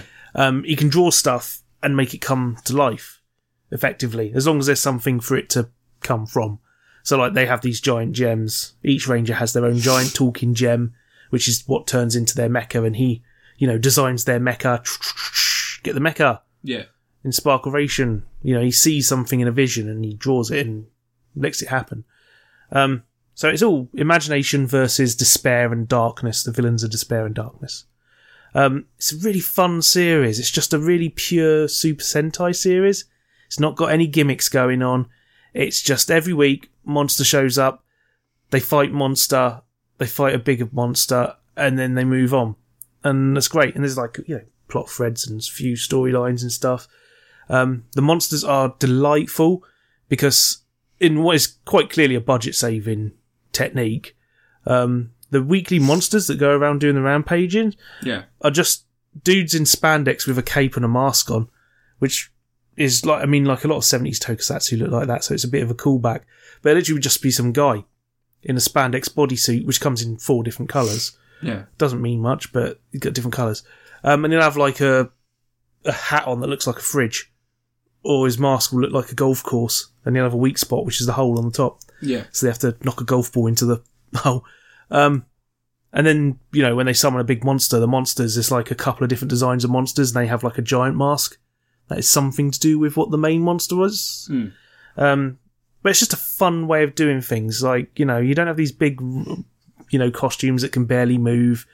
And then you don't have situations where the rangers are all like jumping around doing all sorts of crazy moves, but somehow this big rubber thing is blocking all their attacks Yeah. because that will happen. Sometimes the mobility's not so great in those big foam costumes. No, because they've got like massive shoulders with Yeah, dinosaurs on them. But instead, they've, they've sidestepped that by just having it be a dude wearing a big mask, and it looks fantastic because he's just like running around having a jolly good time. Running around. Um, and I love the big old monsters, and you know they don't they do they avoid all these things that usually irritate me in some Super Sentai series. I say irritate, you just I love it, but they don't ditch their main Zord halfway through the series. It, it's a main one the whole way through the series. Like Yeah. they get other ones, like power up ones, but there's not another like combination of five robot Zord or anything. They're all like special individual things. Yeah. Um, they don't have a shit ton of new power up skills or anything like that, or new weapons that they use. It's it's kept very pure and straightforward, and it's like it's just fun. Even like by the end of the series, they're still dealing with just pure classic stuff, not going too far. There's no like thing where all the robots combine together into one mega robot. That's some guy in a bunch of plastic boxes that can't move. Hmm. Um, you know, has to be wheeled onto set on some. you can move about seasons. four foot and they cut that. They literally, like in most series in Super Sentai, there'll be some sort of giant robot that literally can't move, Hmm. and it's like it rolls into the. You get a lot of battle. those ones where it looks like they give people fucking serious back problems. Yeah. Because, you know, like, they've got the ones where they're like. I do Their head question sometimes if they even need someone in the costume, but um, I mean, if you could get animatronics that just move. yeah, I mean sometimes all they can do is move their arms. It's Yeah. like- but this one, they're still moving around, they're still fighting, they're still doing stuff. They, you know, they don't get too complicated. Um, you know, it's it's good fun. Um, the series has a hiatus in the middle, well, after about ten episodes, because that's when the COVID issues hit. Yeah. because the guy who plays the Red Ranger actually caught COVID and they had to shut down production on that and Carmen Rider at the same time. And Batman. 'Cause Yeah, and it's all Batman. Robert Patterson. Yeah, but um, yeah, they, he comes back and then there's a few episodes Hey, where Robert you can- Pattinson? yeah, Robert Pattinson. You can tell there's a few episodes where they're having to like be careful how they shoot stuff, and everyone's always kept a certain distance apart. Or there's times where there's like the whole team in the room, but two of them are like superimposed onto the shot. Hmm. Um, usually in ways where you can't really spot what's going on. Like they'll hide it a little bit by having like are shot through a window, so there's a little bit of a sheen hiding that two characters are superimposed. You know that edgy detail you get. Yeah, yeah.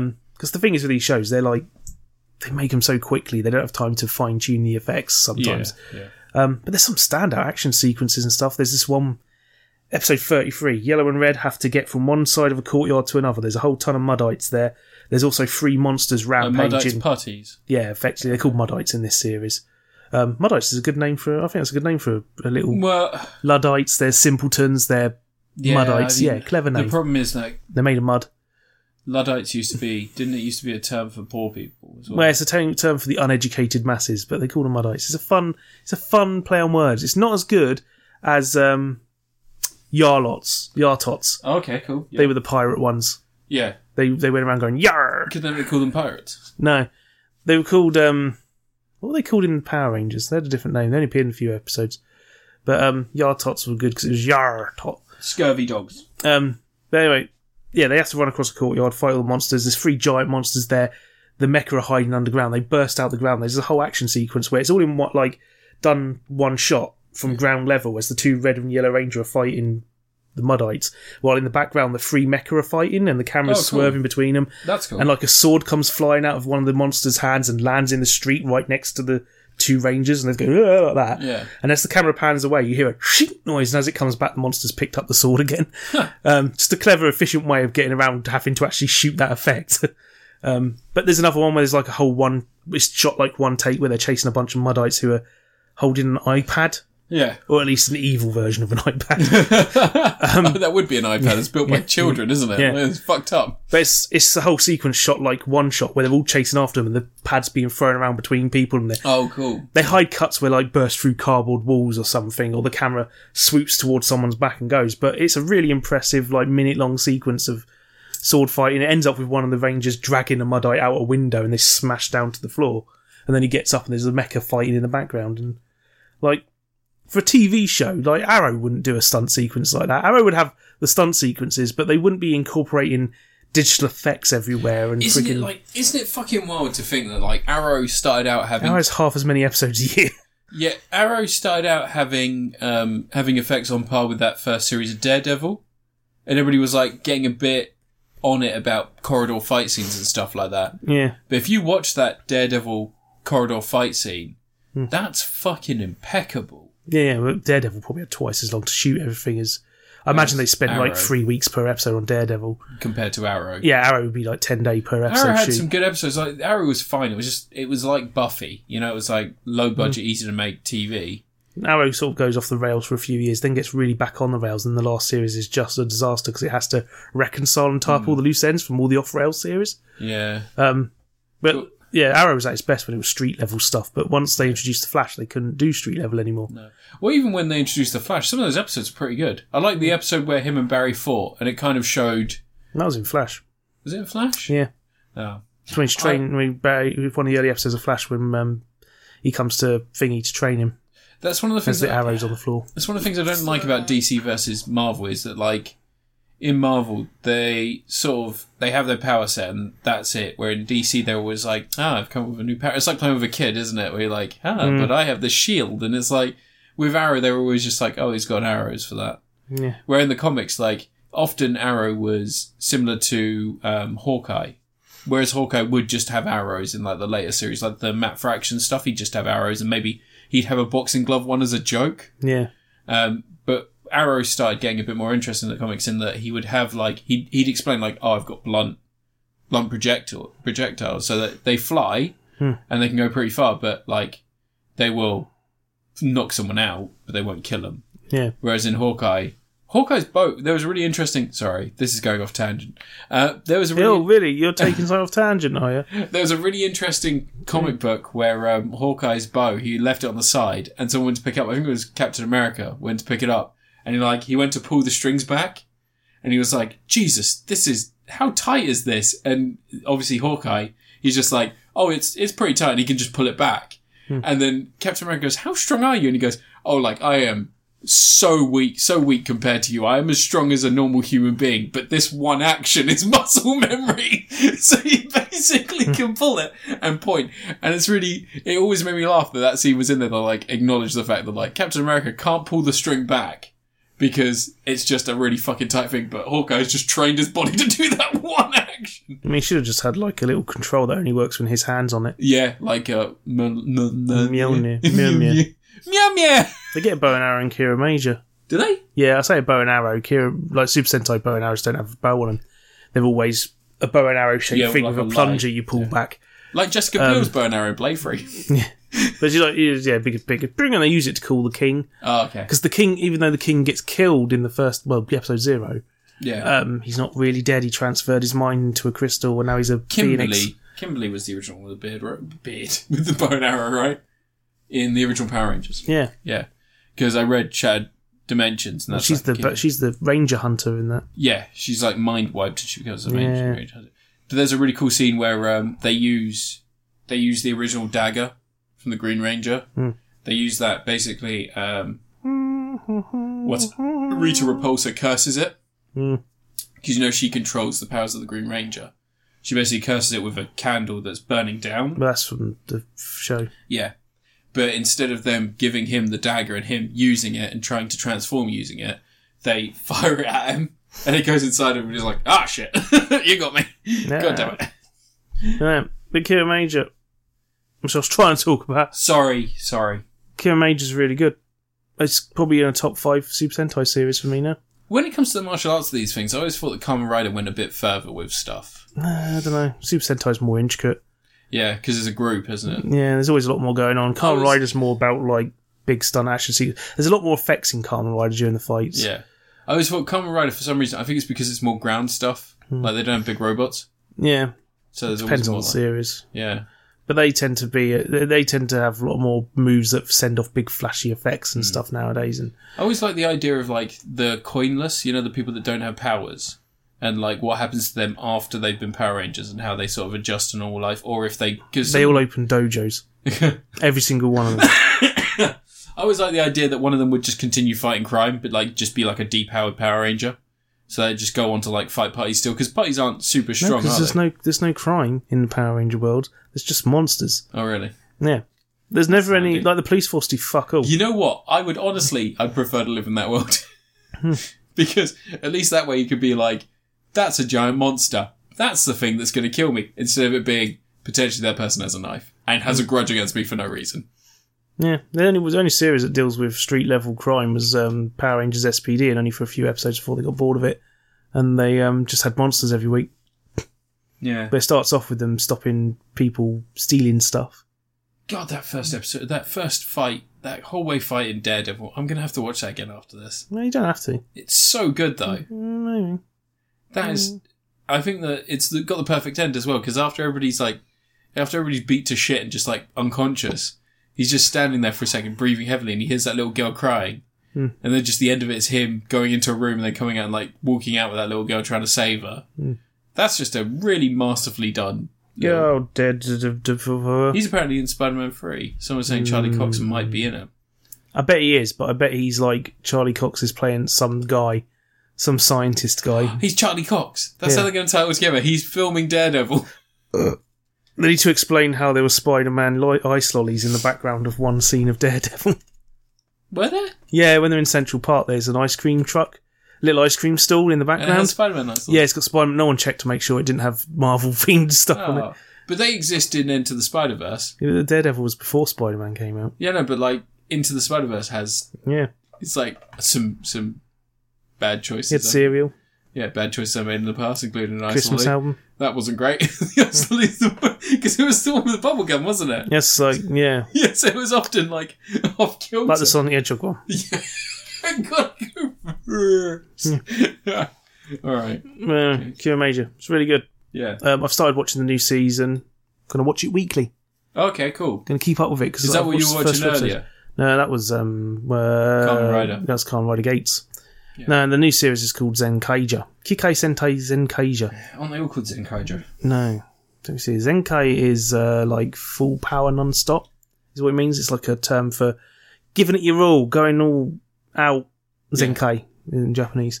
So these team is called Machine. What's it called? Um, I don't know, mechanic you're the one telling me. Mechanic Squadron Going All Out Ranger. Really weird. All right. No. They couldn't call it GoBots. No, they should do Go Boss. I made my favourite joke on Twitter the other day. There was someone posted a very intricate Transformer art, and I said, and I just in the comments I put, "I love GoBots." I'm gonna get in trouble for that.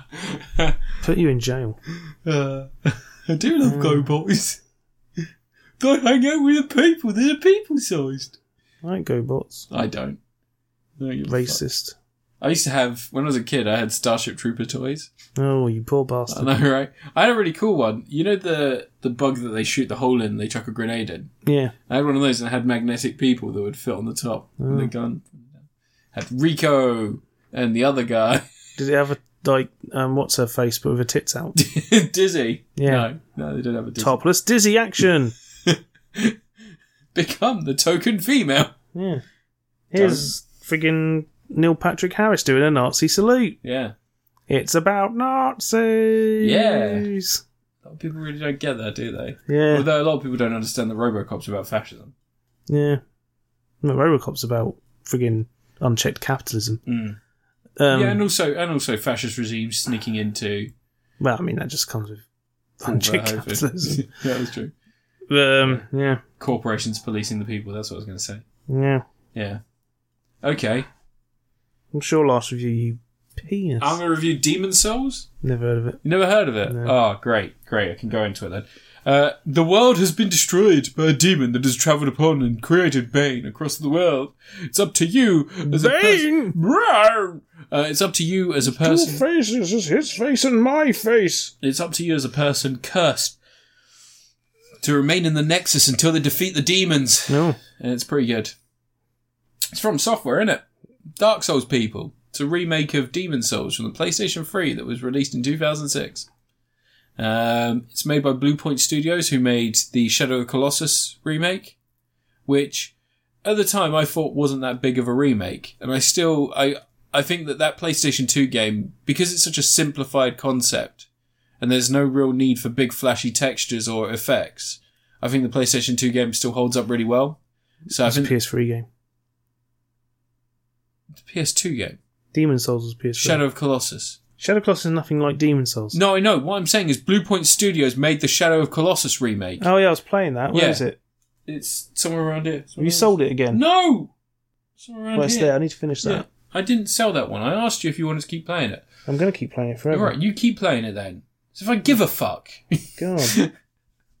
um, but yeah, so Blue Point made Shadow of the Colossus the remake, and I played that, and I thought this is great, but this doesn't look entirely different from the PlayStation 2 version. it looks way different. You friggin' luddites. You gotta stop using that word, man. I don't think you know what it means. We're gonna get complaints. We're gonna get cancelled. Consequence culture will come for Uh. us. Um, but yeah, so Blue Point Studios made that remake, and I didn't think that it was that drastically different. You obviously did. You know.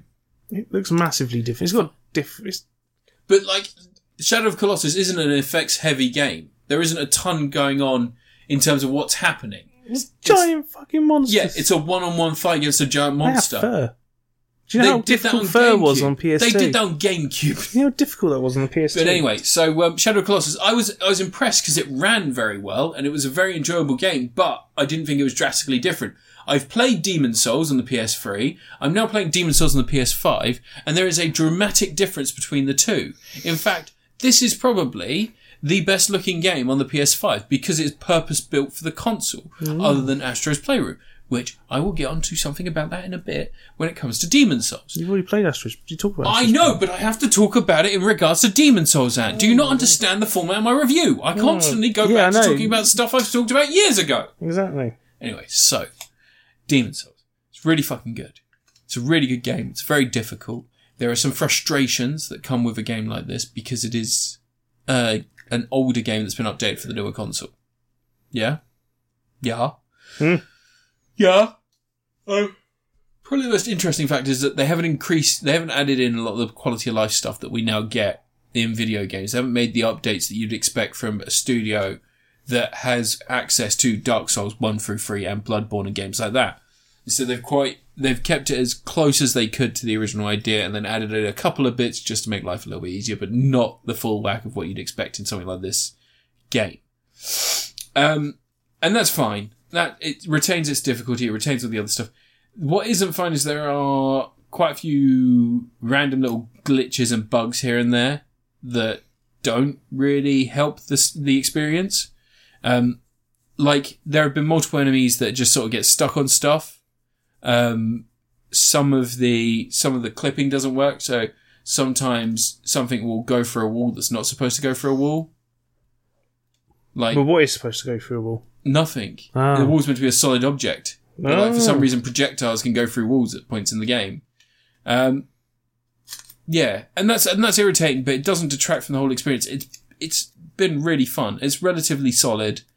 It's as an experience. If you haven't played Demon Souls before, I'd recommend it to those people more than anyone, especially if you're a fan of Dark Souls and stuff like that. Because I know Too that difficult. I know that Demon Souls wasn't. It was popular on the PS3, but not a lot of people bought it. No, it sold really well. No, The thing was, like, Sony had already. It didn't sell. Like, Sony didn't think it was going to be a massive hit, and they released it in in the West after loads of people imported it from Japan. Yeah, It's like, like it got imported like crazy. So, they're like, oh shit, we might as well, we should probably release it. yeah, But by then, um, From Software had signed a deal to start making basically sequels to Demon Souls for Activision. Was, yeah. was it Activision who It was Activision. publishing originally? No, no, no, no, no. It's Bandai. Bandai, yeah. Yeah. So they had already made a deal to make what was essentially a sequel to Demon Souls, but wasn't. Yeah. And think Sony were that there basically was- like, well, fuck, we can't do much with this. I think the reason it was Bandai was because Armored Core. yeah. Yeah, Good old Armored Core. yeah. Um, Bring back Armored Core, it's still going, isn't it? probably. Um, but yeah, so Demon Souls, it's a really good hack and slash game. It's just, it's not, it doesn't feel like a modern From Software game. It feels very much like it's got its feet planted in the past. And I think that's because From Software do v- something very specific with their games in which they don't hold your hand very often. And their design is like, if you see it, you're probably going to go there. Like, it's very much the Breath of the Wild style gameplay with that extra element of like slightly archaic design choices to make it so it's a difficult progression but not making it completely insurmountable.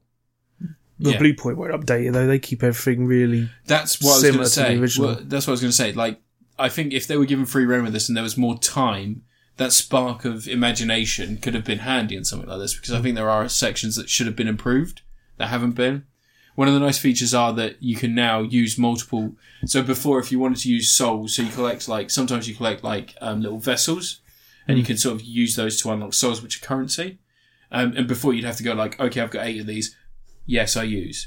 Yes, I use. Yes, I use. And you have to do that eight times. Now you can go, how many do you Yeah. want to use? And you go, eight. All right, cool. Uh, which is nice. Uh, but one of the things that, that has gone a bit, gone a bit, um, weird is HDR. The PS3 didn't have HDR. They sort of, they had to manage the darkness by, you know, making it look, so making it less detailed so that you sort of had a focus on the foreground or you had a focus like on the middle and the, and the sides.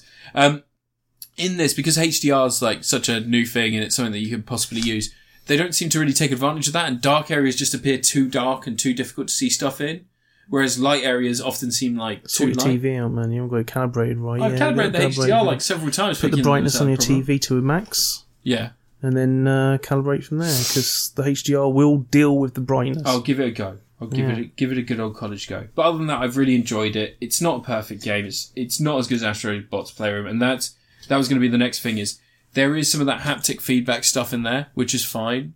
Um, sometimes when you're doing stuff like crates cracking below your feet, instead of them coming from the TV, they'll come from your controller, yeah, which is a nice little immersive thing because that seems like the crates are around you, and then everything that's happening is in the foreground. It's like stuff like your sword hitting walls will come through the, the controller rather than the TV.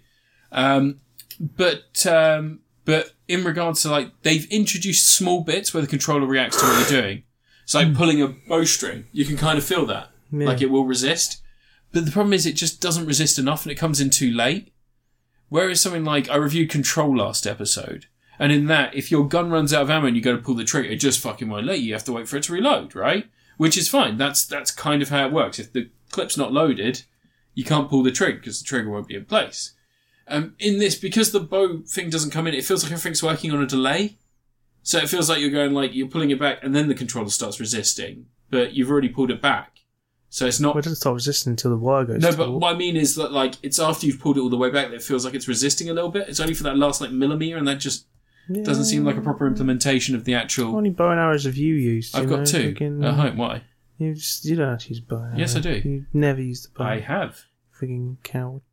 I have used a bow and arrow. I have one at home. I bet you use a fucking Fisher Price bow and arrow. No, I used one that you had to. So I bought it, and it's like uh, it's meant to be. It's meant to be like uh, like a large like longbow. Wow. So you have two bits of wood that you fit into the handle. You put the bowstring in, and then where the tension from the bowstring goes in, it keeps the handle and the two bits together.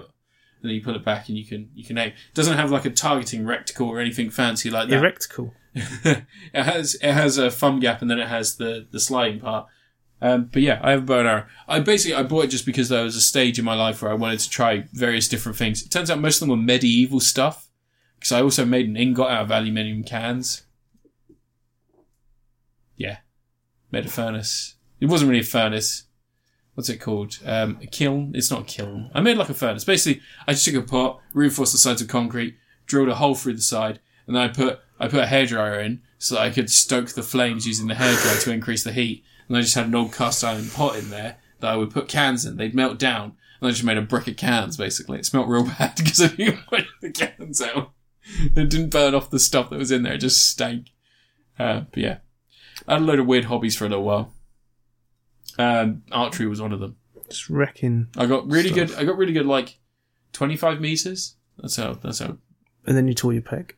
No, I tore my pec when I was working. I tore my pec. Oh god, I've already told this story a million times. There was a pressure drill. Like it was a pillar drill that wasn't active, so it was like a pressure drill. So you had to apply pressure to a ferrule to increase the hole of the ferrule.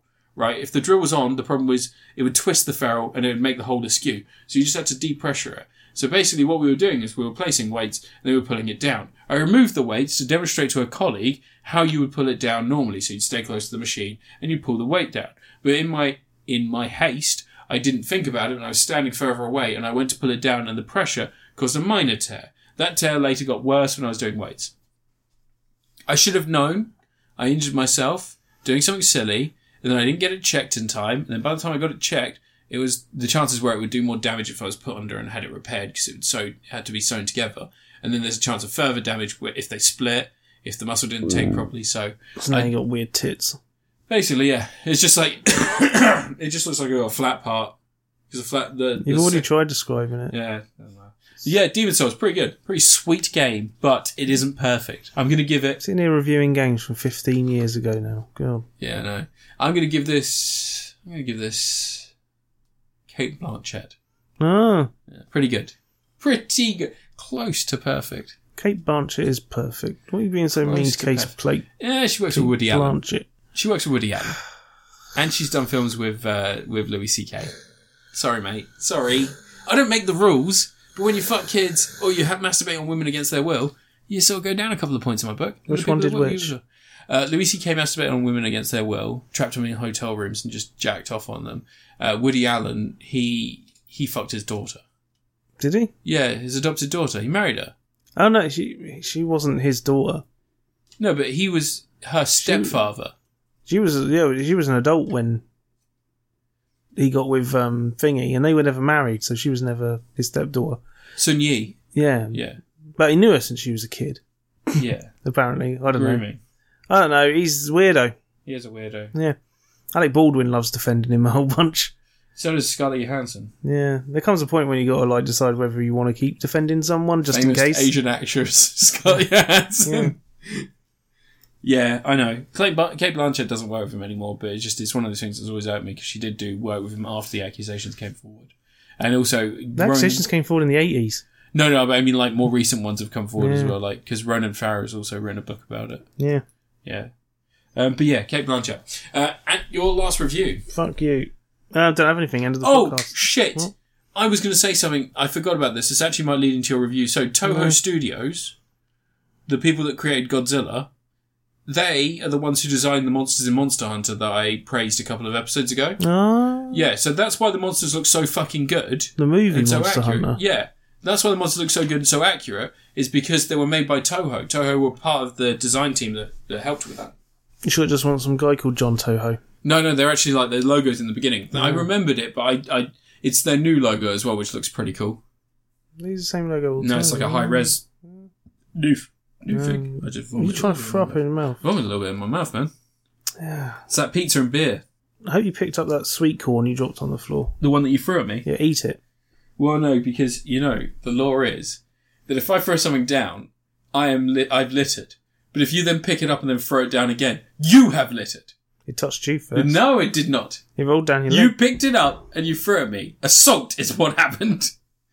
I don't know if it was assaulted, but I assume so, and I've been assaulted. Second hand assaulted. Friggin' Shut up. whiny lefty liberals. you SJW cat. anyway, um, Fucking snowflakes. Godzilla vs. Kong came out. It's pretty good fun. Uh, not very smart, just a fun action movie, you know, and it's got Godzilla and Kong in it. So, there you go. Did you feel a bit irked by the fact that it was basically like watching cockfighting? Because all of the fights are the fault of humans. Yeah, it's fantastic. that fucked me off so much. But didn't you notice all the in the background there was always the big Russian Slav guys kneeling down? Kill him. Kill Yeah. him. Like they were ones they were the It rebels. really like you don't need that to happen for you could make it so that so anyway, in the film, Kong's living in a cage thing now because no, like he's living on Skull Island. yeah, no, in, uh, in a cage. yeah, because Effectively. Ghidorah or It wasn't Ghidorah. It was the the storm that's around Skull Island closed in and killed everyone on the island. Um, I thought the storm. I thought the storm was relating to the Apex monsters having a fight in King of Monsters. nah. So it doesn't matter. It's all stuff that happened before the film. Yeah, But anyway, he's on the island. It's like a sanctuary thing. They're keeping him there to make sure Godzilla never finds him. yeah, because he's going to Godzilla will Apex be all Monsters. like apex predators. Whereas really, I think Godzilla and Kong would get along swimmingly in, in Spoilers. real life. they do. They would dance around and have fun. Spoilers. But They're anyway. pretty good chumps. Um, there's a whole bunch of plots with people, which involves making Kong go to a Hollow Earth thing. Hollow Earth's been mentioned a bunch of times in the films. Right, Skull Island, I think, started it. Um, and there was like a little bit of traveling through tunnels in um, Well, they King do of the it- Monsters, yeah, and they, end up do in it to go- Atlantis. they do it to go into the the hot like volcanic area, don't they? Yeah. Um, but no, there's basically they're taking Kong. They're going to take him to Antarctica to lead him to Hollow Earth. Godzilla's been attacking stuff for some reason. It's because he's picking up on some weird energy Yeah. coming from this company called Apex. What are they doing? This Where's Charles cybernetics. Dance? Charles Dance died between films. Did he? Yeah, he um he had a stroke. um, so That's how they got the skull. yeah, I got, always he thought got they just brought pneumonia. off Nicolas he got, Cage. he got pneumonia between He films. got just sitting at home. pneumonia. He got, oh, I'm cold. That's what happens. Old people get lonely. They don't turn the They heating on get as much, pneumonia. and you know they don't turn the heating on because they can't afford to pay the Oh, don't. bills. And Charles No. Dance died of pneumonia. Don't tell stories like that because I've had to hear him on the phone all week. But anyway, so um, Godzilla sniffs out Kong. Obviously, they have Yeah. a big fight on some boats, like that bit from Evangelion Yeah. with the boat fight. Um, it's fun, you know. There's the feel. It's not smart. It's not big. It's not clever. It could have done with tidying up a little bit. Like It's The already whole- been it's been cut to ribbons. That Yeah. was the biggest thing Well, that I could see. the main, I think the main casualty was they just basically cut out everything to do with Serrazara's son. Yeah. Um, you barely even know the um, one of the villains is doc- is friggin' Serizawa's son. really? Yeah, Ren Ren Ren Serizawa, the guy who's controlling Ghidorah. He's the son of uh, yeah, Serizawa from the last film. yeah, it was Ken not the same name. Watanabe. Yeah, Jesus. yeah, it's cut completely cut from the film. No idea. Yeah, they, they literally only mention his name once at the end, um, but it is it's meant to be his son. Um, but it's basically just because I think if they'd left that in, then there would have been too much stuff getting in the way of the monster fights. Because the thing is, when you get a film like this, big monster fights, you're not going to cut those bits from the film. No. You might trim them down here and there, Yeah. you know, but there's going to come a point where they're staying in the film no matter what. So if you're going to trim stuff out to make the film run faster, it's going to be subplots with the characters. Yeah. And his subplot obviously got completely erased because there's like a couple of shots where he looks like he's, ooh, should I be doing this? But then, nah, just jump He gets straight his in. face melted, doesn't he? gets- His whole brain melted. Yeah, yeah. Um, I think really one thing I think they should have done was ditch the podcaster, ditch Mini Bobby Brown and um, New Zealand kid from friggin' Hunt um, for the Wilder People, Yeah. um, and Deadpool 2. Yeah. Um, ditch, Even though they were actually all right. ditch them. Have Skarsgård's character. Remember him? Because at the start he's like a disgraced professor who Yeah. no one He's a trusts anymore. teacher. He's still a teacher, isn't Have him break into Apex at the start because he thinks there's something that will prove his theories he? Yeah. and maybe Maybe they go, oh, you shouldn't have broken in here, but you know what? You're just the sort of guy we might need to take on this really stupid mission that could kill ev- kill you. And then they rope him into it as a sort of like a bribery thing. Say, No, we'll I- fund this other thing. We'll get you answers to what happened to your brother if you go into Hollow Earth, and I then think- ditch the podcast to I bollocks. think you've got yeah, you're on the right train there. I think maybe instead of him having been disgraced and be a teacher and stuff like that, have him be a little bit mad because he already plays a bit crazy in this. Yeah. He But acts a have bit him crazy. involved in the first 20 because he turns Have- up 25 minutes into Have the film. him literally do an literally do an Armageddon. Have him having like an old, you know, like in Texas, have like one of those old pillar drills, the oil drills. Yeah. Have him one of those, and he is measuring how deep he can get with his adapted drill. Hmm. And he's like going, "I'm going to find my brother. I'm going to drill down, and then I'm going to get to the Hollow Earth using this." And it's just a janky piece of shit technology. Have them turn up and be like, "How would you like unlimited funding?" Yeah, but he has to have some sort of beef with Apex so you can so you can be there when Godzilla attacks the base But yeah, no, but because he's you need a character with following that's- there. But that's what you would do. Like he's been independent for this long because he doesn't trust these people. So when they come along and say, "Your brother was working with us. Would you come and help us save him?" And he's like, "My brother's dead." It's like there's a chance he's not. And then Mm. fake the signal down in the and make that his prime like because he doesn't really have a drive other than getting to Hollow Earth. He just wants to see it. Yeah, and then when he gets to Hollow Earth, he acts like he's an integral part to this whole whole thing. Like at one point, he throws a rock at a fucking giant bat monster to save other people. Yeah, I wouldn't. I'd throw the kid. Yeah, Yeah, throw the kid. yeah. Who cares? That's going to be more I can interesting. than learn the kid sign from there. language. I don't need that. It'd be like that fucking bit in kid. um, is it Feast Two when the Yeah. guy rescues the baby? oh and he's yeah. being chased by the monster. He just throws You've the baby in seen there. Feast one, two, and three. No, just the second one. Oh, you haven't seen Feast one. I just saw the bit where he throws the baby. Oh, On I've the got it floor. on Blu-ray if you want to borrow Feast Um, one. Anyway, um, yeah, the whole film is just a series of ways to get Godzilla and Yeah. Kong to fight. Um, and I love the Godzilla and Kong fights. The They're one on the amazing. boat is freaking great. Like the bit I- where Kong's like, "What should I do?" and he just figures out, "Oh, I'm going to leap between the boats." Yeah, Um, those boats wouldn't take the weight No. of a Kong, but it doesn't matter because it's fun. I. And they helicopter him there. Um 'cause because in in King Kong versus Godzilla, the 1964 classic, um, they helicopter they tied Kong to a bunch of balloons and drag him to a Yeah. off.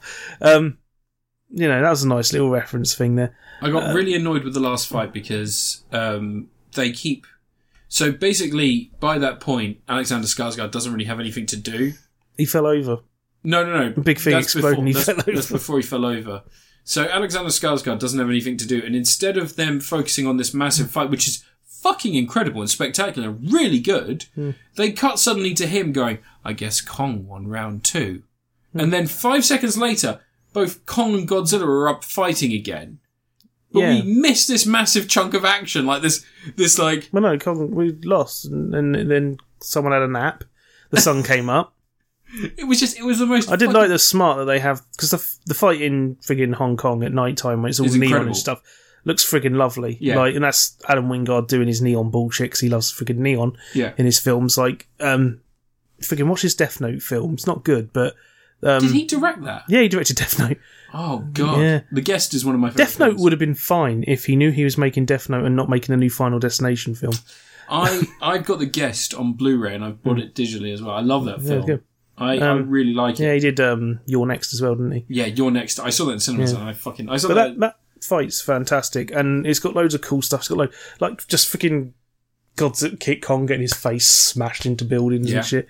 that um, fucking axe shot with the fucking light from the from the atomic breath Yeah, as the axe swings down, like fucking hits him, yeah, and it's then all you're cool like, stuff. Did you spot the Lethal Weapon two reference? no, Um, after Kong gets up towards the end for the final fight, yeah, um, he gets up and his shoulders dislocate and he smacks into a yes, building. yes, yeah. And I was like, did he just do a rigs? And then on the end credits, it actually lists Lethal Weapon 2.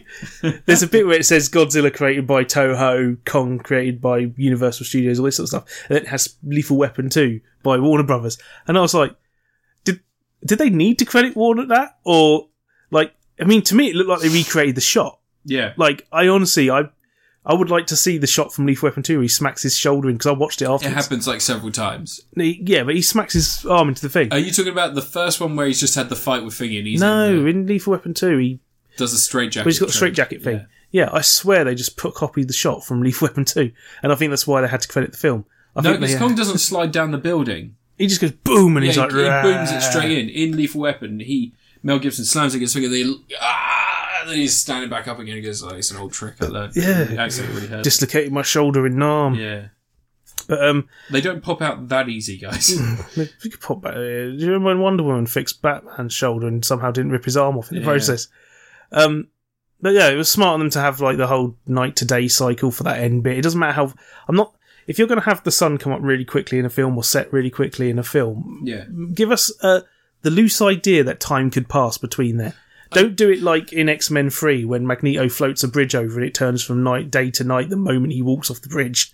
Charles always said he wanted me to build bridges. My other power is moving the s- uh, around the sun. Yeah. Um, but no, he, that whole thing is cool. There's uh, spoilers, but Mecha Godzilla's in this. Don't think anyone knew that. God, It's a weird design for me. I, I think it's all right. I think it's all right. It's just it. I think the Godzilla's design works really well with the belly and like the way it looks. And when you shave that off, it just looks a bit. There is a toy they showed, which was um, Godzilla, and like there was Mecha Godzilla spines coming through him. Because when they first introduced Mecha Godzilla in the Toho films, it was a fake Godzilla. Yeah. It was a robot one with Godzilla skin, and I was expecting them to do that in this film, which I was quite surprised they didn't. I thought they were going to use like some Ghidorah alien DNA to grow skin around a mecha, and that you know the Godzilla that's been attacking things at the start wasn't the real Godzilla or something. Because he does seem really targeted, doesn't he? He attacks that base and he's like straight for the thing he wants to get. That's what it reminded me of. Well, Turkey Tron from Aqua Teen Hunger Force. Turkeytron. Yeah, for Hmm. some reason it reminded me of that. But no, I thought Mechagodzilla was cool, and I love that like the way it all plays out and how you know he's got Mechagodzilla kicks Godzilla's ass for quite a Yeah. chunk, and it's it's Kong being the bigger monkey, and he gets up and he uses his axe. Godzilla should have had an axe. I think probably the best thing about that is that yeah, Godzilla's like holding his own, and then you see that like Mechazilla sort of has that edge on him. Just like he doesn't have to fight. Hmm. He through doesn't pain. get tired. yeah, and he hasn't just fought another thing Yeah. right before. I think the the film. I think it's funny that this one's got Godzilla as the. f- It's called Godzilla versus Kong. Godzilla's not the protagonist in this. Kong is the protagonist. King Kong versus Godzilla's the opposite way round. Yeah, Godzilla's the hero character in that one, and Godzilla's uh, King Kong's the one who's- villain. well, I say villain. He gets drunk. They get him really drunk, and he fights a squid. So yeah, like my biggest problem with this is that yeah, the human characters are superfluous. You didn't need the Hollow Earth It's- stuff. That's fine. like all of the Hollow Earth stuff didn't make sense. You could have just had them come with a power No, source. you gotta have the Hollow Earth. It's fun. No, because you could have just had them have the power source be something relating to that axe, and they've discovered the axe, and they're trying to work out how to power it, and then Kong gets knocked out fighting Ki- uh, Godzilla, and then they steal part of the axe to power the fucking Mecha Godzilla. Like, I want to see the stuff that just happened off screen. I want to see Godzilla going around killing all the other monsters because he's being driven into a frenzy by Ghidorah. Um, King D- Ghidorah. Is it Ghidorah or King Ghidorah? Ghidorah. Yeah. Um, Ghidorah. and I'd, I'd like to have seen the return of the characters from King of the Monsters because I think that was a more interesting team. Like I think that Bradley Whitwer and and and Bradley Oh. Whitford. Bradley Whitford, sorry, and and Another bit in King of in King of the Monsters where someone goes, "Oh my god," and he goes, "Zilla." yeah, I like the fact he knew what film he was in. Yeah, I liked Carl Chandler. I don't know why Carl Chandler couldn't be because Carl Chandler has that fucking incredible scene in Godzilla King of the Monsters where like Godzilla's going nuts and they're trying to work out why he's going nuts. he's they like lift paid the for shield. Skarsgård to be in this film. They can't afford too many people. That's the problem. Though Skarsgård's real bland, and he doesn't really do kinetic. Everyone off loves the the wall Skarsgård well. though. They got their royalty. But they got Carl Swedish Chandler in royalty. it anyway. But then you could you could have your kids subplot if you really need it. You could have them on the Monarch base, traveling around, following Kong and and Godzilla, and trying to work out what's going on, and trying to take down Apex. And they don't know that Apex are driving everyone mad, but they know that Apex are giving off an energy signal that Kong is trying to track down.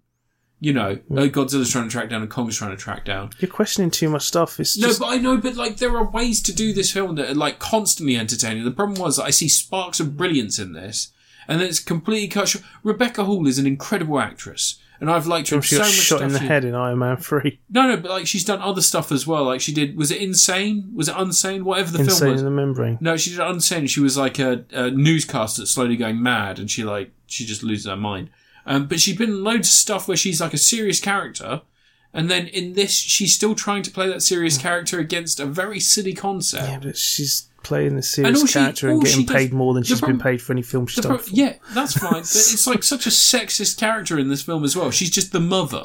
That's literally who she is. Well, she's meant to be um, Diane thingy. What's the name? The gorilla in the Mist Woman. Effectively, that sort of person. But then that's a weird That's what they're take as well because the kid's the person she's communicating with most of the time. So why is Kid's a that middleman. kid? Why is that kid so similar to a gorilla to these people that they can use a gorilla expert to deal with the kid? Um, Rebecca Hall's character didn't know sign language. Did she not? No, she did, but you know, God King Kong can only look at it from a child. It's such a weird take, isn't it? It's Rebecca like- Hall's not blonde. I think that's like the he biggest was a problem. little kid, yeah. but That's the biggest problem is just that there are so many things that you can quite quickly see are wrong. who cares? I care because I love the parts where it's Godzilla and King Kong. Yeah, but I it's- love those characters. There's a bit where they punch a monkey, and then It's just the human characters are so poorly done. Again, so poorly done.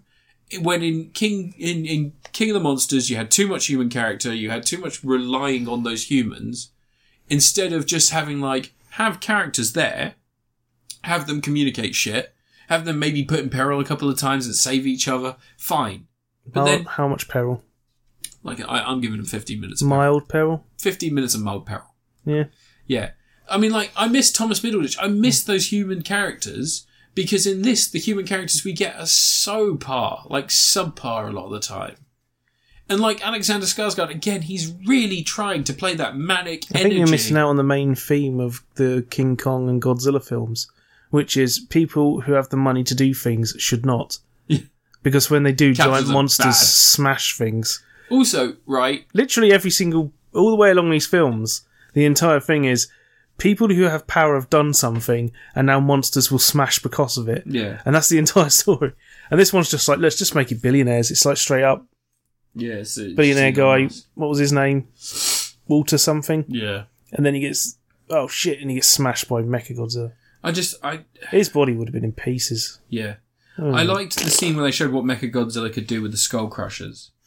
And I was like, why have we got humans running around down there? skull crawlers Skull crawler, sorry. Why have we got humans running that's around? what i call them anyway sounds kind of Sounds cooler. sounded cooler in my head But like the thing is that Millie Jordan vote Roberts do a Godzilla film now, man. Millie Bobby Brown, and and, and Millie Bobby Brown. is it Millie Bobby Brown? Millie What's her name? What's her name? Millie Bob Brown. Millie. Bobby Brown. It's not Bobby Brown. It It is. can't be Bobby Brown. Millie Bobby, Bobby Brown's Brown. a friggin' It's Millie Bobby Brown. disgraced soul singer. Yeah, Millie Bobby Brown.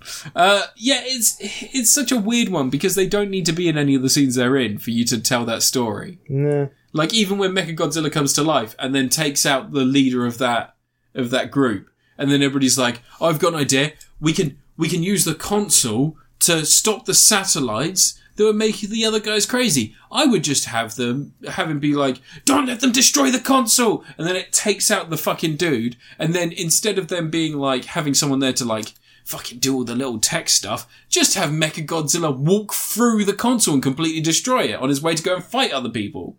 You know, like there are simple fixes to make the But then uh, film. that would have made him go, "Ugh," and he would have broken. Because I thought pouring that- the water on the console, well, destroying the console was what caused him to stutter for a second so Kong could get his hits in. And then Kong does a fatality on him. chops his arms and legs off. Her name's Millie Bobby Brown. I can't believe you would That's such Get a that weird name, wrong. isn't it? I think she's partly deaf, but she's good in this. She's Spanish, isn't she? Yeah. Um, the little girl that does the sign language, actually probably the best human character in this. Um, she's actually deaf. She's a deaf little girl that knows sign language. But yeah, she is the only one who actually reacts to a lot of stuff as well, which is fucking insane. She's probably getting direction from the directors. That's I can't hear. Yeah, sorry, mate. um, there's a s- there's for some reason there's a slight Poseidon adventure moment where the boat tips upside down and everybody's like, "Oh, we're drowning, we're drowning! Everybody get out, get to the," Hmm. and then it's just done. Like it's just tipped back over by Kong. Yeah, they lock themselves in a room Yeah, and then tips over the, tips room. over, they all drown, and Yeah. then Kong's just like, "I got this." Like so many needless bits of shit there. I think if you cut out all the human scenes, you wouldn't lose anything. Like you honestly wouldn't lose anything. Just want to see the monkey fight the lizard man. Yeah, that's what I liked. I liked the fight scenes between Gon- Kong and Godzilla. I didn't like the fact I kept cutting to people going like, "Oh no, he's fighting." it doesn't Godzilla." really cut away. Once the fight starts, it sticks with the monster fight. No, it doesn't. It cuts back to the humans tons. Uh, no, not as much as the last one. The last one was constantly like. Do you remember when the whole fight's happened at the end between Ghidorah and Kong Yeah, and they've got and the orca. Ghidorah and Godzilla, and they keep going back to friggin' um, the family trying to find Millie Bobby Brown in uh, friggin'. and they find the soul singer Bobby Brown, who I Yeah. believe was a paedophile. Possibly it was at R. Kelly. I don't know. That was R. Kelly. I think Bobby Brown just beat the shit It's out R. of um, Kelly. Whitney Houston. R. Kelly went and friggin' had a midget in his cupboard. Was it Whitney Houston who beat the shit out? Probably. And then Yeah, Bobby go on Brown. Yeah, he drugs. beat. Yeah, yeah. Yeah, killed her eventually. Oh, just like Lex Luger, Luger did to Lex Luger killed Princess Mrs. What her name? Elizabeth. No idea. Um, Wrestling. he had drugs and stuff. But She yeah, I ordered- really liked, despite its failures, I really liked Godzilla. and you're here versus Kong. complaining about Pete. I just hated the human characters again. Uh, I mean, I, I say again, I didn't mind them in. I liked them in, in Skull Kong, Kong Island. I fucking loved uh, Kong Island. In Kong Skull Island, I fucking loved the human characters. Kong Skull Island. oh, sorry, Yeah, Penis Land. yeah. I like the bit in that where um, I like the fucking creatures. characters get fucking obliterated. yeah, like I like the fact that human characters are all treated like they aren't gonna survive. Hmm. Like even when they find John C. Riley and like he's got that weird boat they make that goes down the stream. Bro, Yeah, like even We've got like a stuff stuff like it's that. got Like, for your health written on it. yeah, it does. Yeah, that's on his jacket actually. Because you That's on bro. his, it's on the back of his jacket. Yeah. Um, but yeah, like I, I liked the fact that in that like human characters, they were the catalyst to the action. But then as soon as the action started, they had no control. Like the most control you see in the entirety of that is one guy tries to blow up Kong by coating himself in grenades and getting Kong to eat him, only to find out that Kong is far more intelligent than he expected and he gets pelted against a brick wall. That's not Kong. Uh, It's a skull crawler. Is it a skull crawler? Yeah, it's the, it's the mama skull crawlers Yeah, coming that's towards it, him, and yeah. he like does the whole "I'm going Yeah. to make a you know dramatic Hero Vietnam sacrifice. hero sacrifice," Yeah. and he gets yeeted straight into a cliff. Holy shit, Samuel L. Jackson's good in that. Yeah, my favorite bit in that's when um, Godzilla is about to chomp down on someone that's falling out of a helicopter, Yeah. and just as his mouth closes, it cuts John Goodman biting into a sandwich. Which is just like one of the most perfect edits ever. That um It's up there with the woman screaming in Lost World, cut into um, yeah, with the sound of a plane going over. Yeah. No, it's a train. It's a he's plane. in the train station. He's in an airport. no, he's in a train station. He's in an airport. He's in a train station. You fucking don't. How much do you want to bet on fucking this? Lost World. How much do you want to bet on Fucking- this? How much do you want to bet on this right now? It's a plane going over. No, it's not. He is in a train station. I'm going to watch the scene in a minute. and no, I'll- yeah, we're both going to watch it. You're going to buy the next pizzas. I bought pizzas recently. You're going to buy the next ones now. Oh my god! I bought. Because he's- You said plane. I said train. plane. We don't ever want someone to say automobiles, but we'll get there. Um, but yeah, what did you think of Godzilla? I was trying to say, but someone kept Sorry. trying to. Because you were getting I think the human characters were the best thing in the No, film. there should you have been didn't. more. You're a fucking liar. Who do you prefer out of these two new iterations of Godzilla and Kong? Because I, I still think Godzilla is the nigh on the perfect design. I like Godzilla. Yeah. I do prefer more sort of creepy Godzilla. I like Shin Godzilla. Yeah. I think that this is like, it's a good design. It's a little bit creepy. I like the fact that they focus more on the face. Because in the other ones, you sort of, you don't get that, like, you don't get a lot of, like, seeing his, like, detail in his mouth and stuff. There's that Stop great. throwing up in your mouth. I didn't, that was a burp. It was just a chunky burp. Yeah, chunky. second pizza.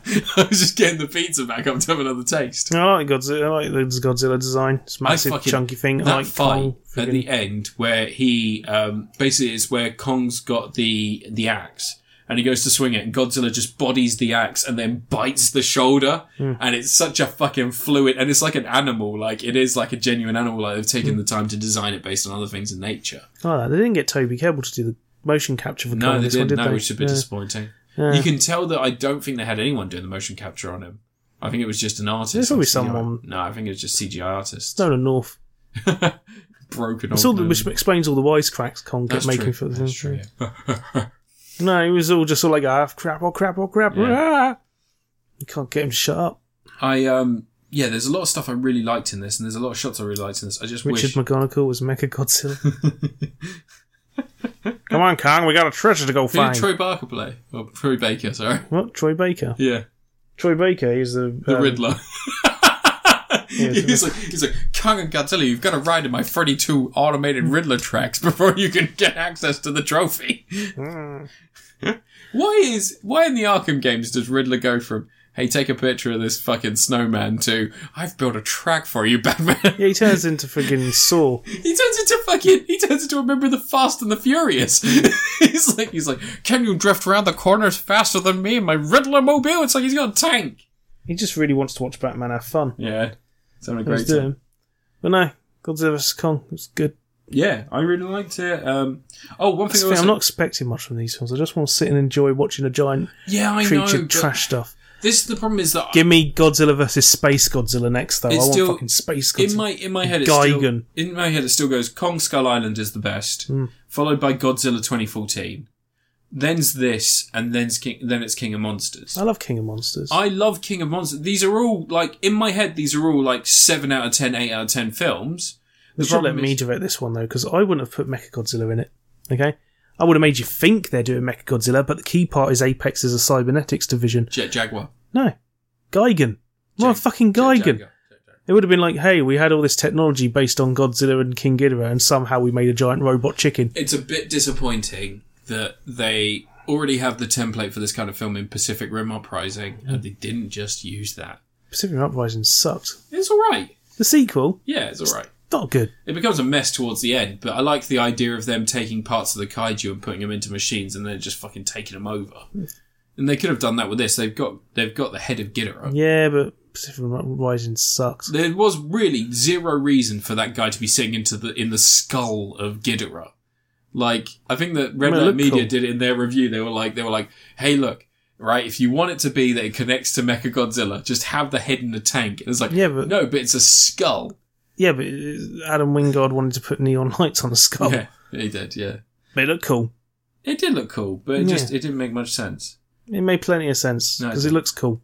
Um, that it, it still annoys me so much. Those those skull crawlers. It like Millie Bobby Brown and their little gang didn't need to be in that scene, and it cuts up a scene that could have been really good to see.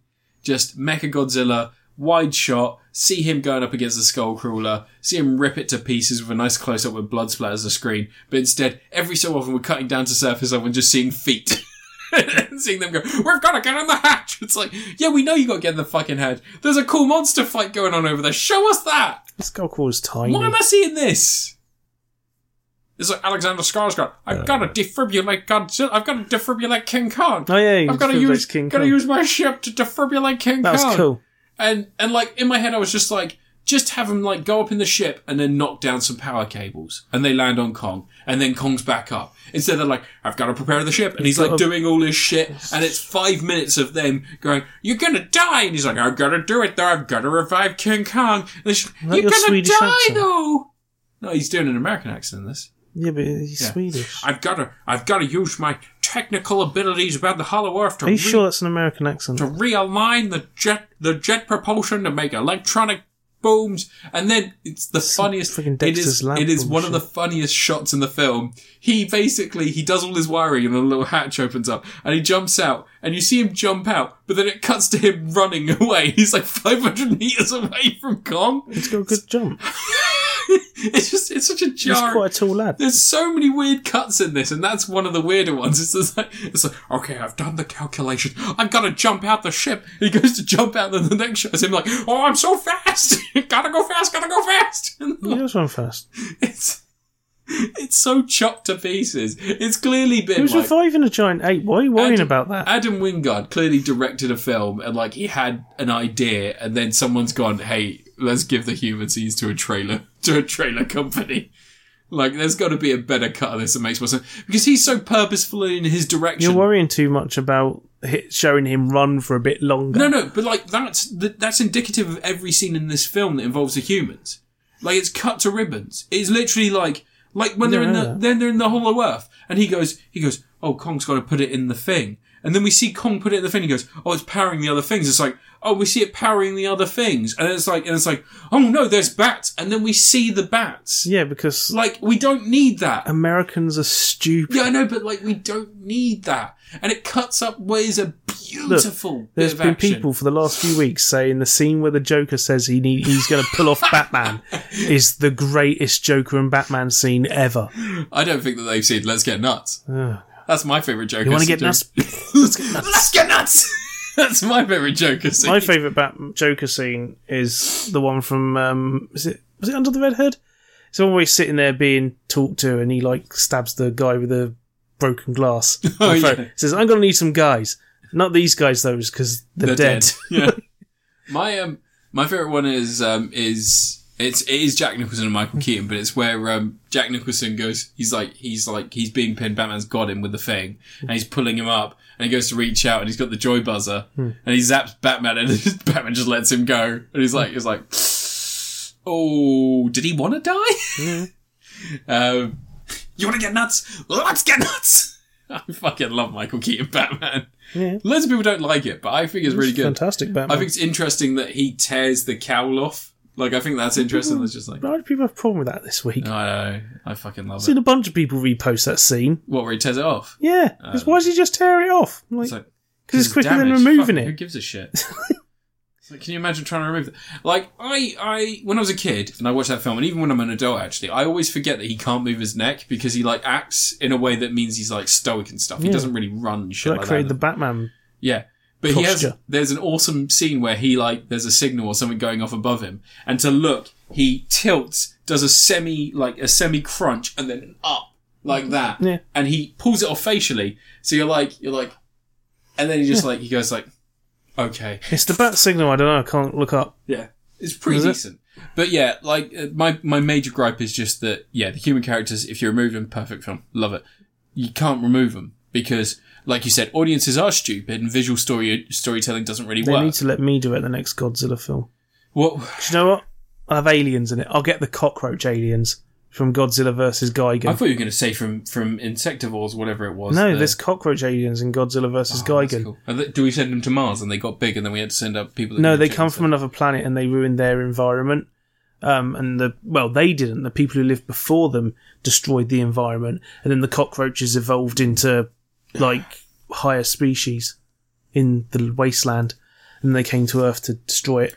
I just want the next movie to be essentially a remake of Skull Island, but instead of it being Skull Island, they are in the Hollow Earth home. You know, they've made the little bubble. Yeah. They get cut off, and basically Kong goes missing, and they've got to survive down there and find out what happened to Kong, and hopefully save him because at some point they've got a signal that like there's another Titan down there, like an Apex, and then they find out it's Kong and a Lady Kong, and they're fucking, and they're like, "This is embarrassing," and they go, "Let's go home," and they go, "We can't, we're trapped," and they're like, "No!" And then they become the aliens with the big heads from Planet of the Apes. And then Mekani Kong, isn't it? And then they've got Godzuki, Baby Kong. Where is Godzuki in all this? I don't know. I hope Left in at hell. home. I hope he's dead. I hope he's fucking dead. Godzilla's I hope left they, him at I home. hope they aborted that child. I hate him so much. Godzuki can suck a fucking dick. I hate that guy. Manila. Manila is it? Yeah. I don't give a fuck. I hate him. Baby Godzilla. Godzuki's a creation of the animated show. Yeah. All right. Same fucking thing, innit? No, Baby dinosaur. it's not. Dog shit. It is dog No, shit. your Godzilla law. I don't give a fuck. I don't know my Godzuki law because it's dog shit. I hate it. Baby Godzilla is pointless. You never even watched the Hanna Barbera cartoons. No, I did. And he had the weird wings. What? Yeah, Godzuki had wings in the Hanna-Barbera cartoon. He had webs that you could fly with. That's Spider Man. No, that was Godzuki as well. You are wrong about this as you're wrong about Jeff Goldblum and the train station. Anyway, All right. That's been Just Chris don't waste the Bosworth. time. It's fucking wasting Almost- too much of my It's time. longer than Kong versus Godzilla, oh my god. but not Godzilla versus Kong. Maybe Mortal Kombat should be this long so you can give all the characters. Oh, enough so you can time finally to find out why Sub-Zero ties his flesh out the shoelaces weird. characters, Yeah. I hope there's a scene where Scorpion's like, That's hey, been- Sub Zero, um, if you don't have me around, who's going to give you a hand job? That's been pushed back to the 21st, hasn't it? 26th. 26th. So we won't be getting that until the podcast after next. Yeah. Oh no! But we've got nobody. God, I'll just watch the 90s Mortal Kombat film again. Do you want to Much review that? better. We could both do that for the podcast next time. No, no. What, the 1995? Yeah. Mor- no, Yes. no. Anyway, Ah, let me turn this off. I didn't even get to talk about chaos, chaos standing or whatever it was, chaos stranding, chaos, chaos, whatever it is. You know the Tom Holland film? That was weeks ago. No, that's been released recently. Did you watch it weeks ago? Oh yeah, no, I watched Cherry. Oh, There's a new Tom Holland film where he has psychic powers. Well, they're Oh. not psychic powers. All his thoughts appear in. It's got Mads Mikkelsen in it. I got confused with another round, I guess. Anyway, this has been episode 157 of Crit Apocalypse. You can find us at Crit Apocalypse on Twitter. You can find Ant at LV54 Space Monkey on Twitter. He is also available as Mellow Gaming on YouTube. He is the most popular Mellow Gaming channel on YouTube.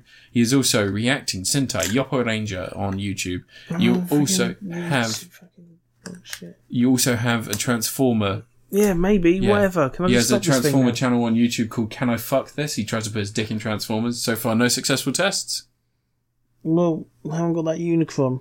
so, I was expecting you to correct me, but you just went with it. You yes and did that one. Normally you duck out. someone didn't pre-order me the Unicron figure. I wasn't going to buy you a fucking unicorn for fifty four hundred pound. Fifty-four hundred. Five hundred pounds. Was it five hundred? Yeah. I thought you said five and a half grand before. No. Who would pay five hundred half? Who would pay five and a half grand for a unicorn? No one would. That's Someone not might. fr- Someone would. Elon that's not a Musk would. thing. It's 500 quid. Elon Musk would. Elon Musk is fucking stupid. Dogecoin is the coin of the people. He probably has to pay 5,000 quid every time his wife says, Hey, do you want to see the baby today? 5,000 quid, please. She's got him over a barrel, wouldn't she? Mm. That Billie Eilish. Yeah. Is it Billie Eilish? Yeah. No, because she's only just turned 18. It's not Billie Eilish, it's that other woman that Twigs. FKA Grimes. Twigs. Oh, Grimes. Grimes. Grimes, grimy one. FKA Twigs was the I one don't that's know. dating Robert Fucking- Patterson. They're all fucking terrible. Yeah. I can't stand any of them. Has there been any more accusations No, it's against. Has class. Shia LaBeouf come back yet, or is he still cancelled? No, he's been alright. I think he's alright now, isn't he? No, he Alright. was like really fucked up. He didn't he Yeah. give some girl chlamydia on purpose. Like he fucked a prostitute and then fucked some girl and then gave her chlamydia on purpose, and that was really abusive. Maybe. I don't know. I don't know. Yeah. I'm gonna have to get rid of I've my. got a Chris- Shia LaBeouf action figure now, so. Have you? Yeah, it came with the masterpiece, m- masterpiece jazz. Look, you can see him. He's right next to jazz. There's a little Shia LaBeouf carrying, Oh, a- yeah. carrying an all spark cube. You need to cancel him. No, You need to get rid of him. I gotta get rid of my T-shirt jumper that says "You can do it." And your holes one. Yeah, my whole T-shirt. That was Yeah. before the bad times. Yeah, That was before the end and times. your even Stevens. I Pajamas. used to own this. Oh no, that was Big Wolf on Campus. Can I stop this? now? Bring back Big Wolf on Campus. Did you ever watch that? No, It was about werewolf on campus. He was a football player. So He was Teen super Wolf. popular. No, it wasn't Teen Wolf. Teen Wolf was Dylan O'Brien's in Teen Wolf, the series that I watched every episode of. Do you know who else is in Teen Wolf? um, that guy, The who's guy who in Carmen played Rider the guy who Dragon played, Knight. the guy who played Johnny Cage in Mortal Kombat Oh, Lyndon 1995. That's right. It all comes back. It's Lyndon full Ashby, circle. yeah. Lin- Lyndon Ashby. I made it all make he sense. was in It- Tombstone. yeah, he was. Yeah, and he was also in Resident Evil Apocalypse, Yeah, maybe. or is it Afterlife? Which is No, the one no. in the desert? Poor man's Michael Bean. No, he's not. He's the rich man's Michael Bean. Those were five hundred dollar sunglasses, you arsehole. Can I stop this now? Yeah, you can stop it. I brought it all back. I'm happy with that. I did like a nice little circle. Dylan O'Brien to Lyndon Ashby. What was his name? Lyndon Ashby. Yeah. Done. Yeah, Johnny Cage. Bye. Bye. Yeah. Say goodbye. Oh, bye everyone. Goro. Aim for the testicles. Goro fucks kids. For fuck's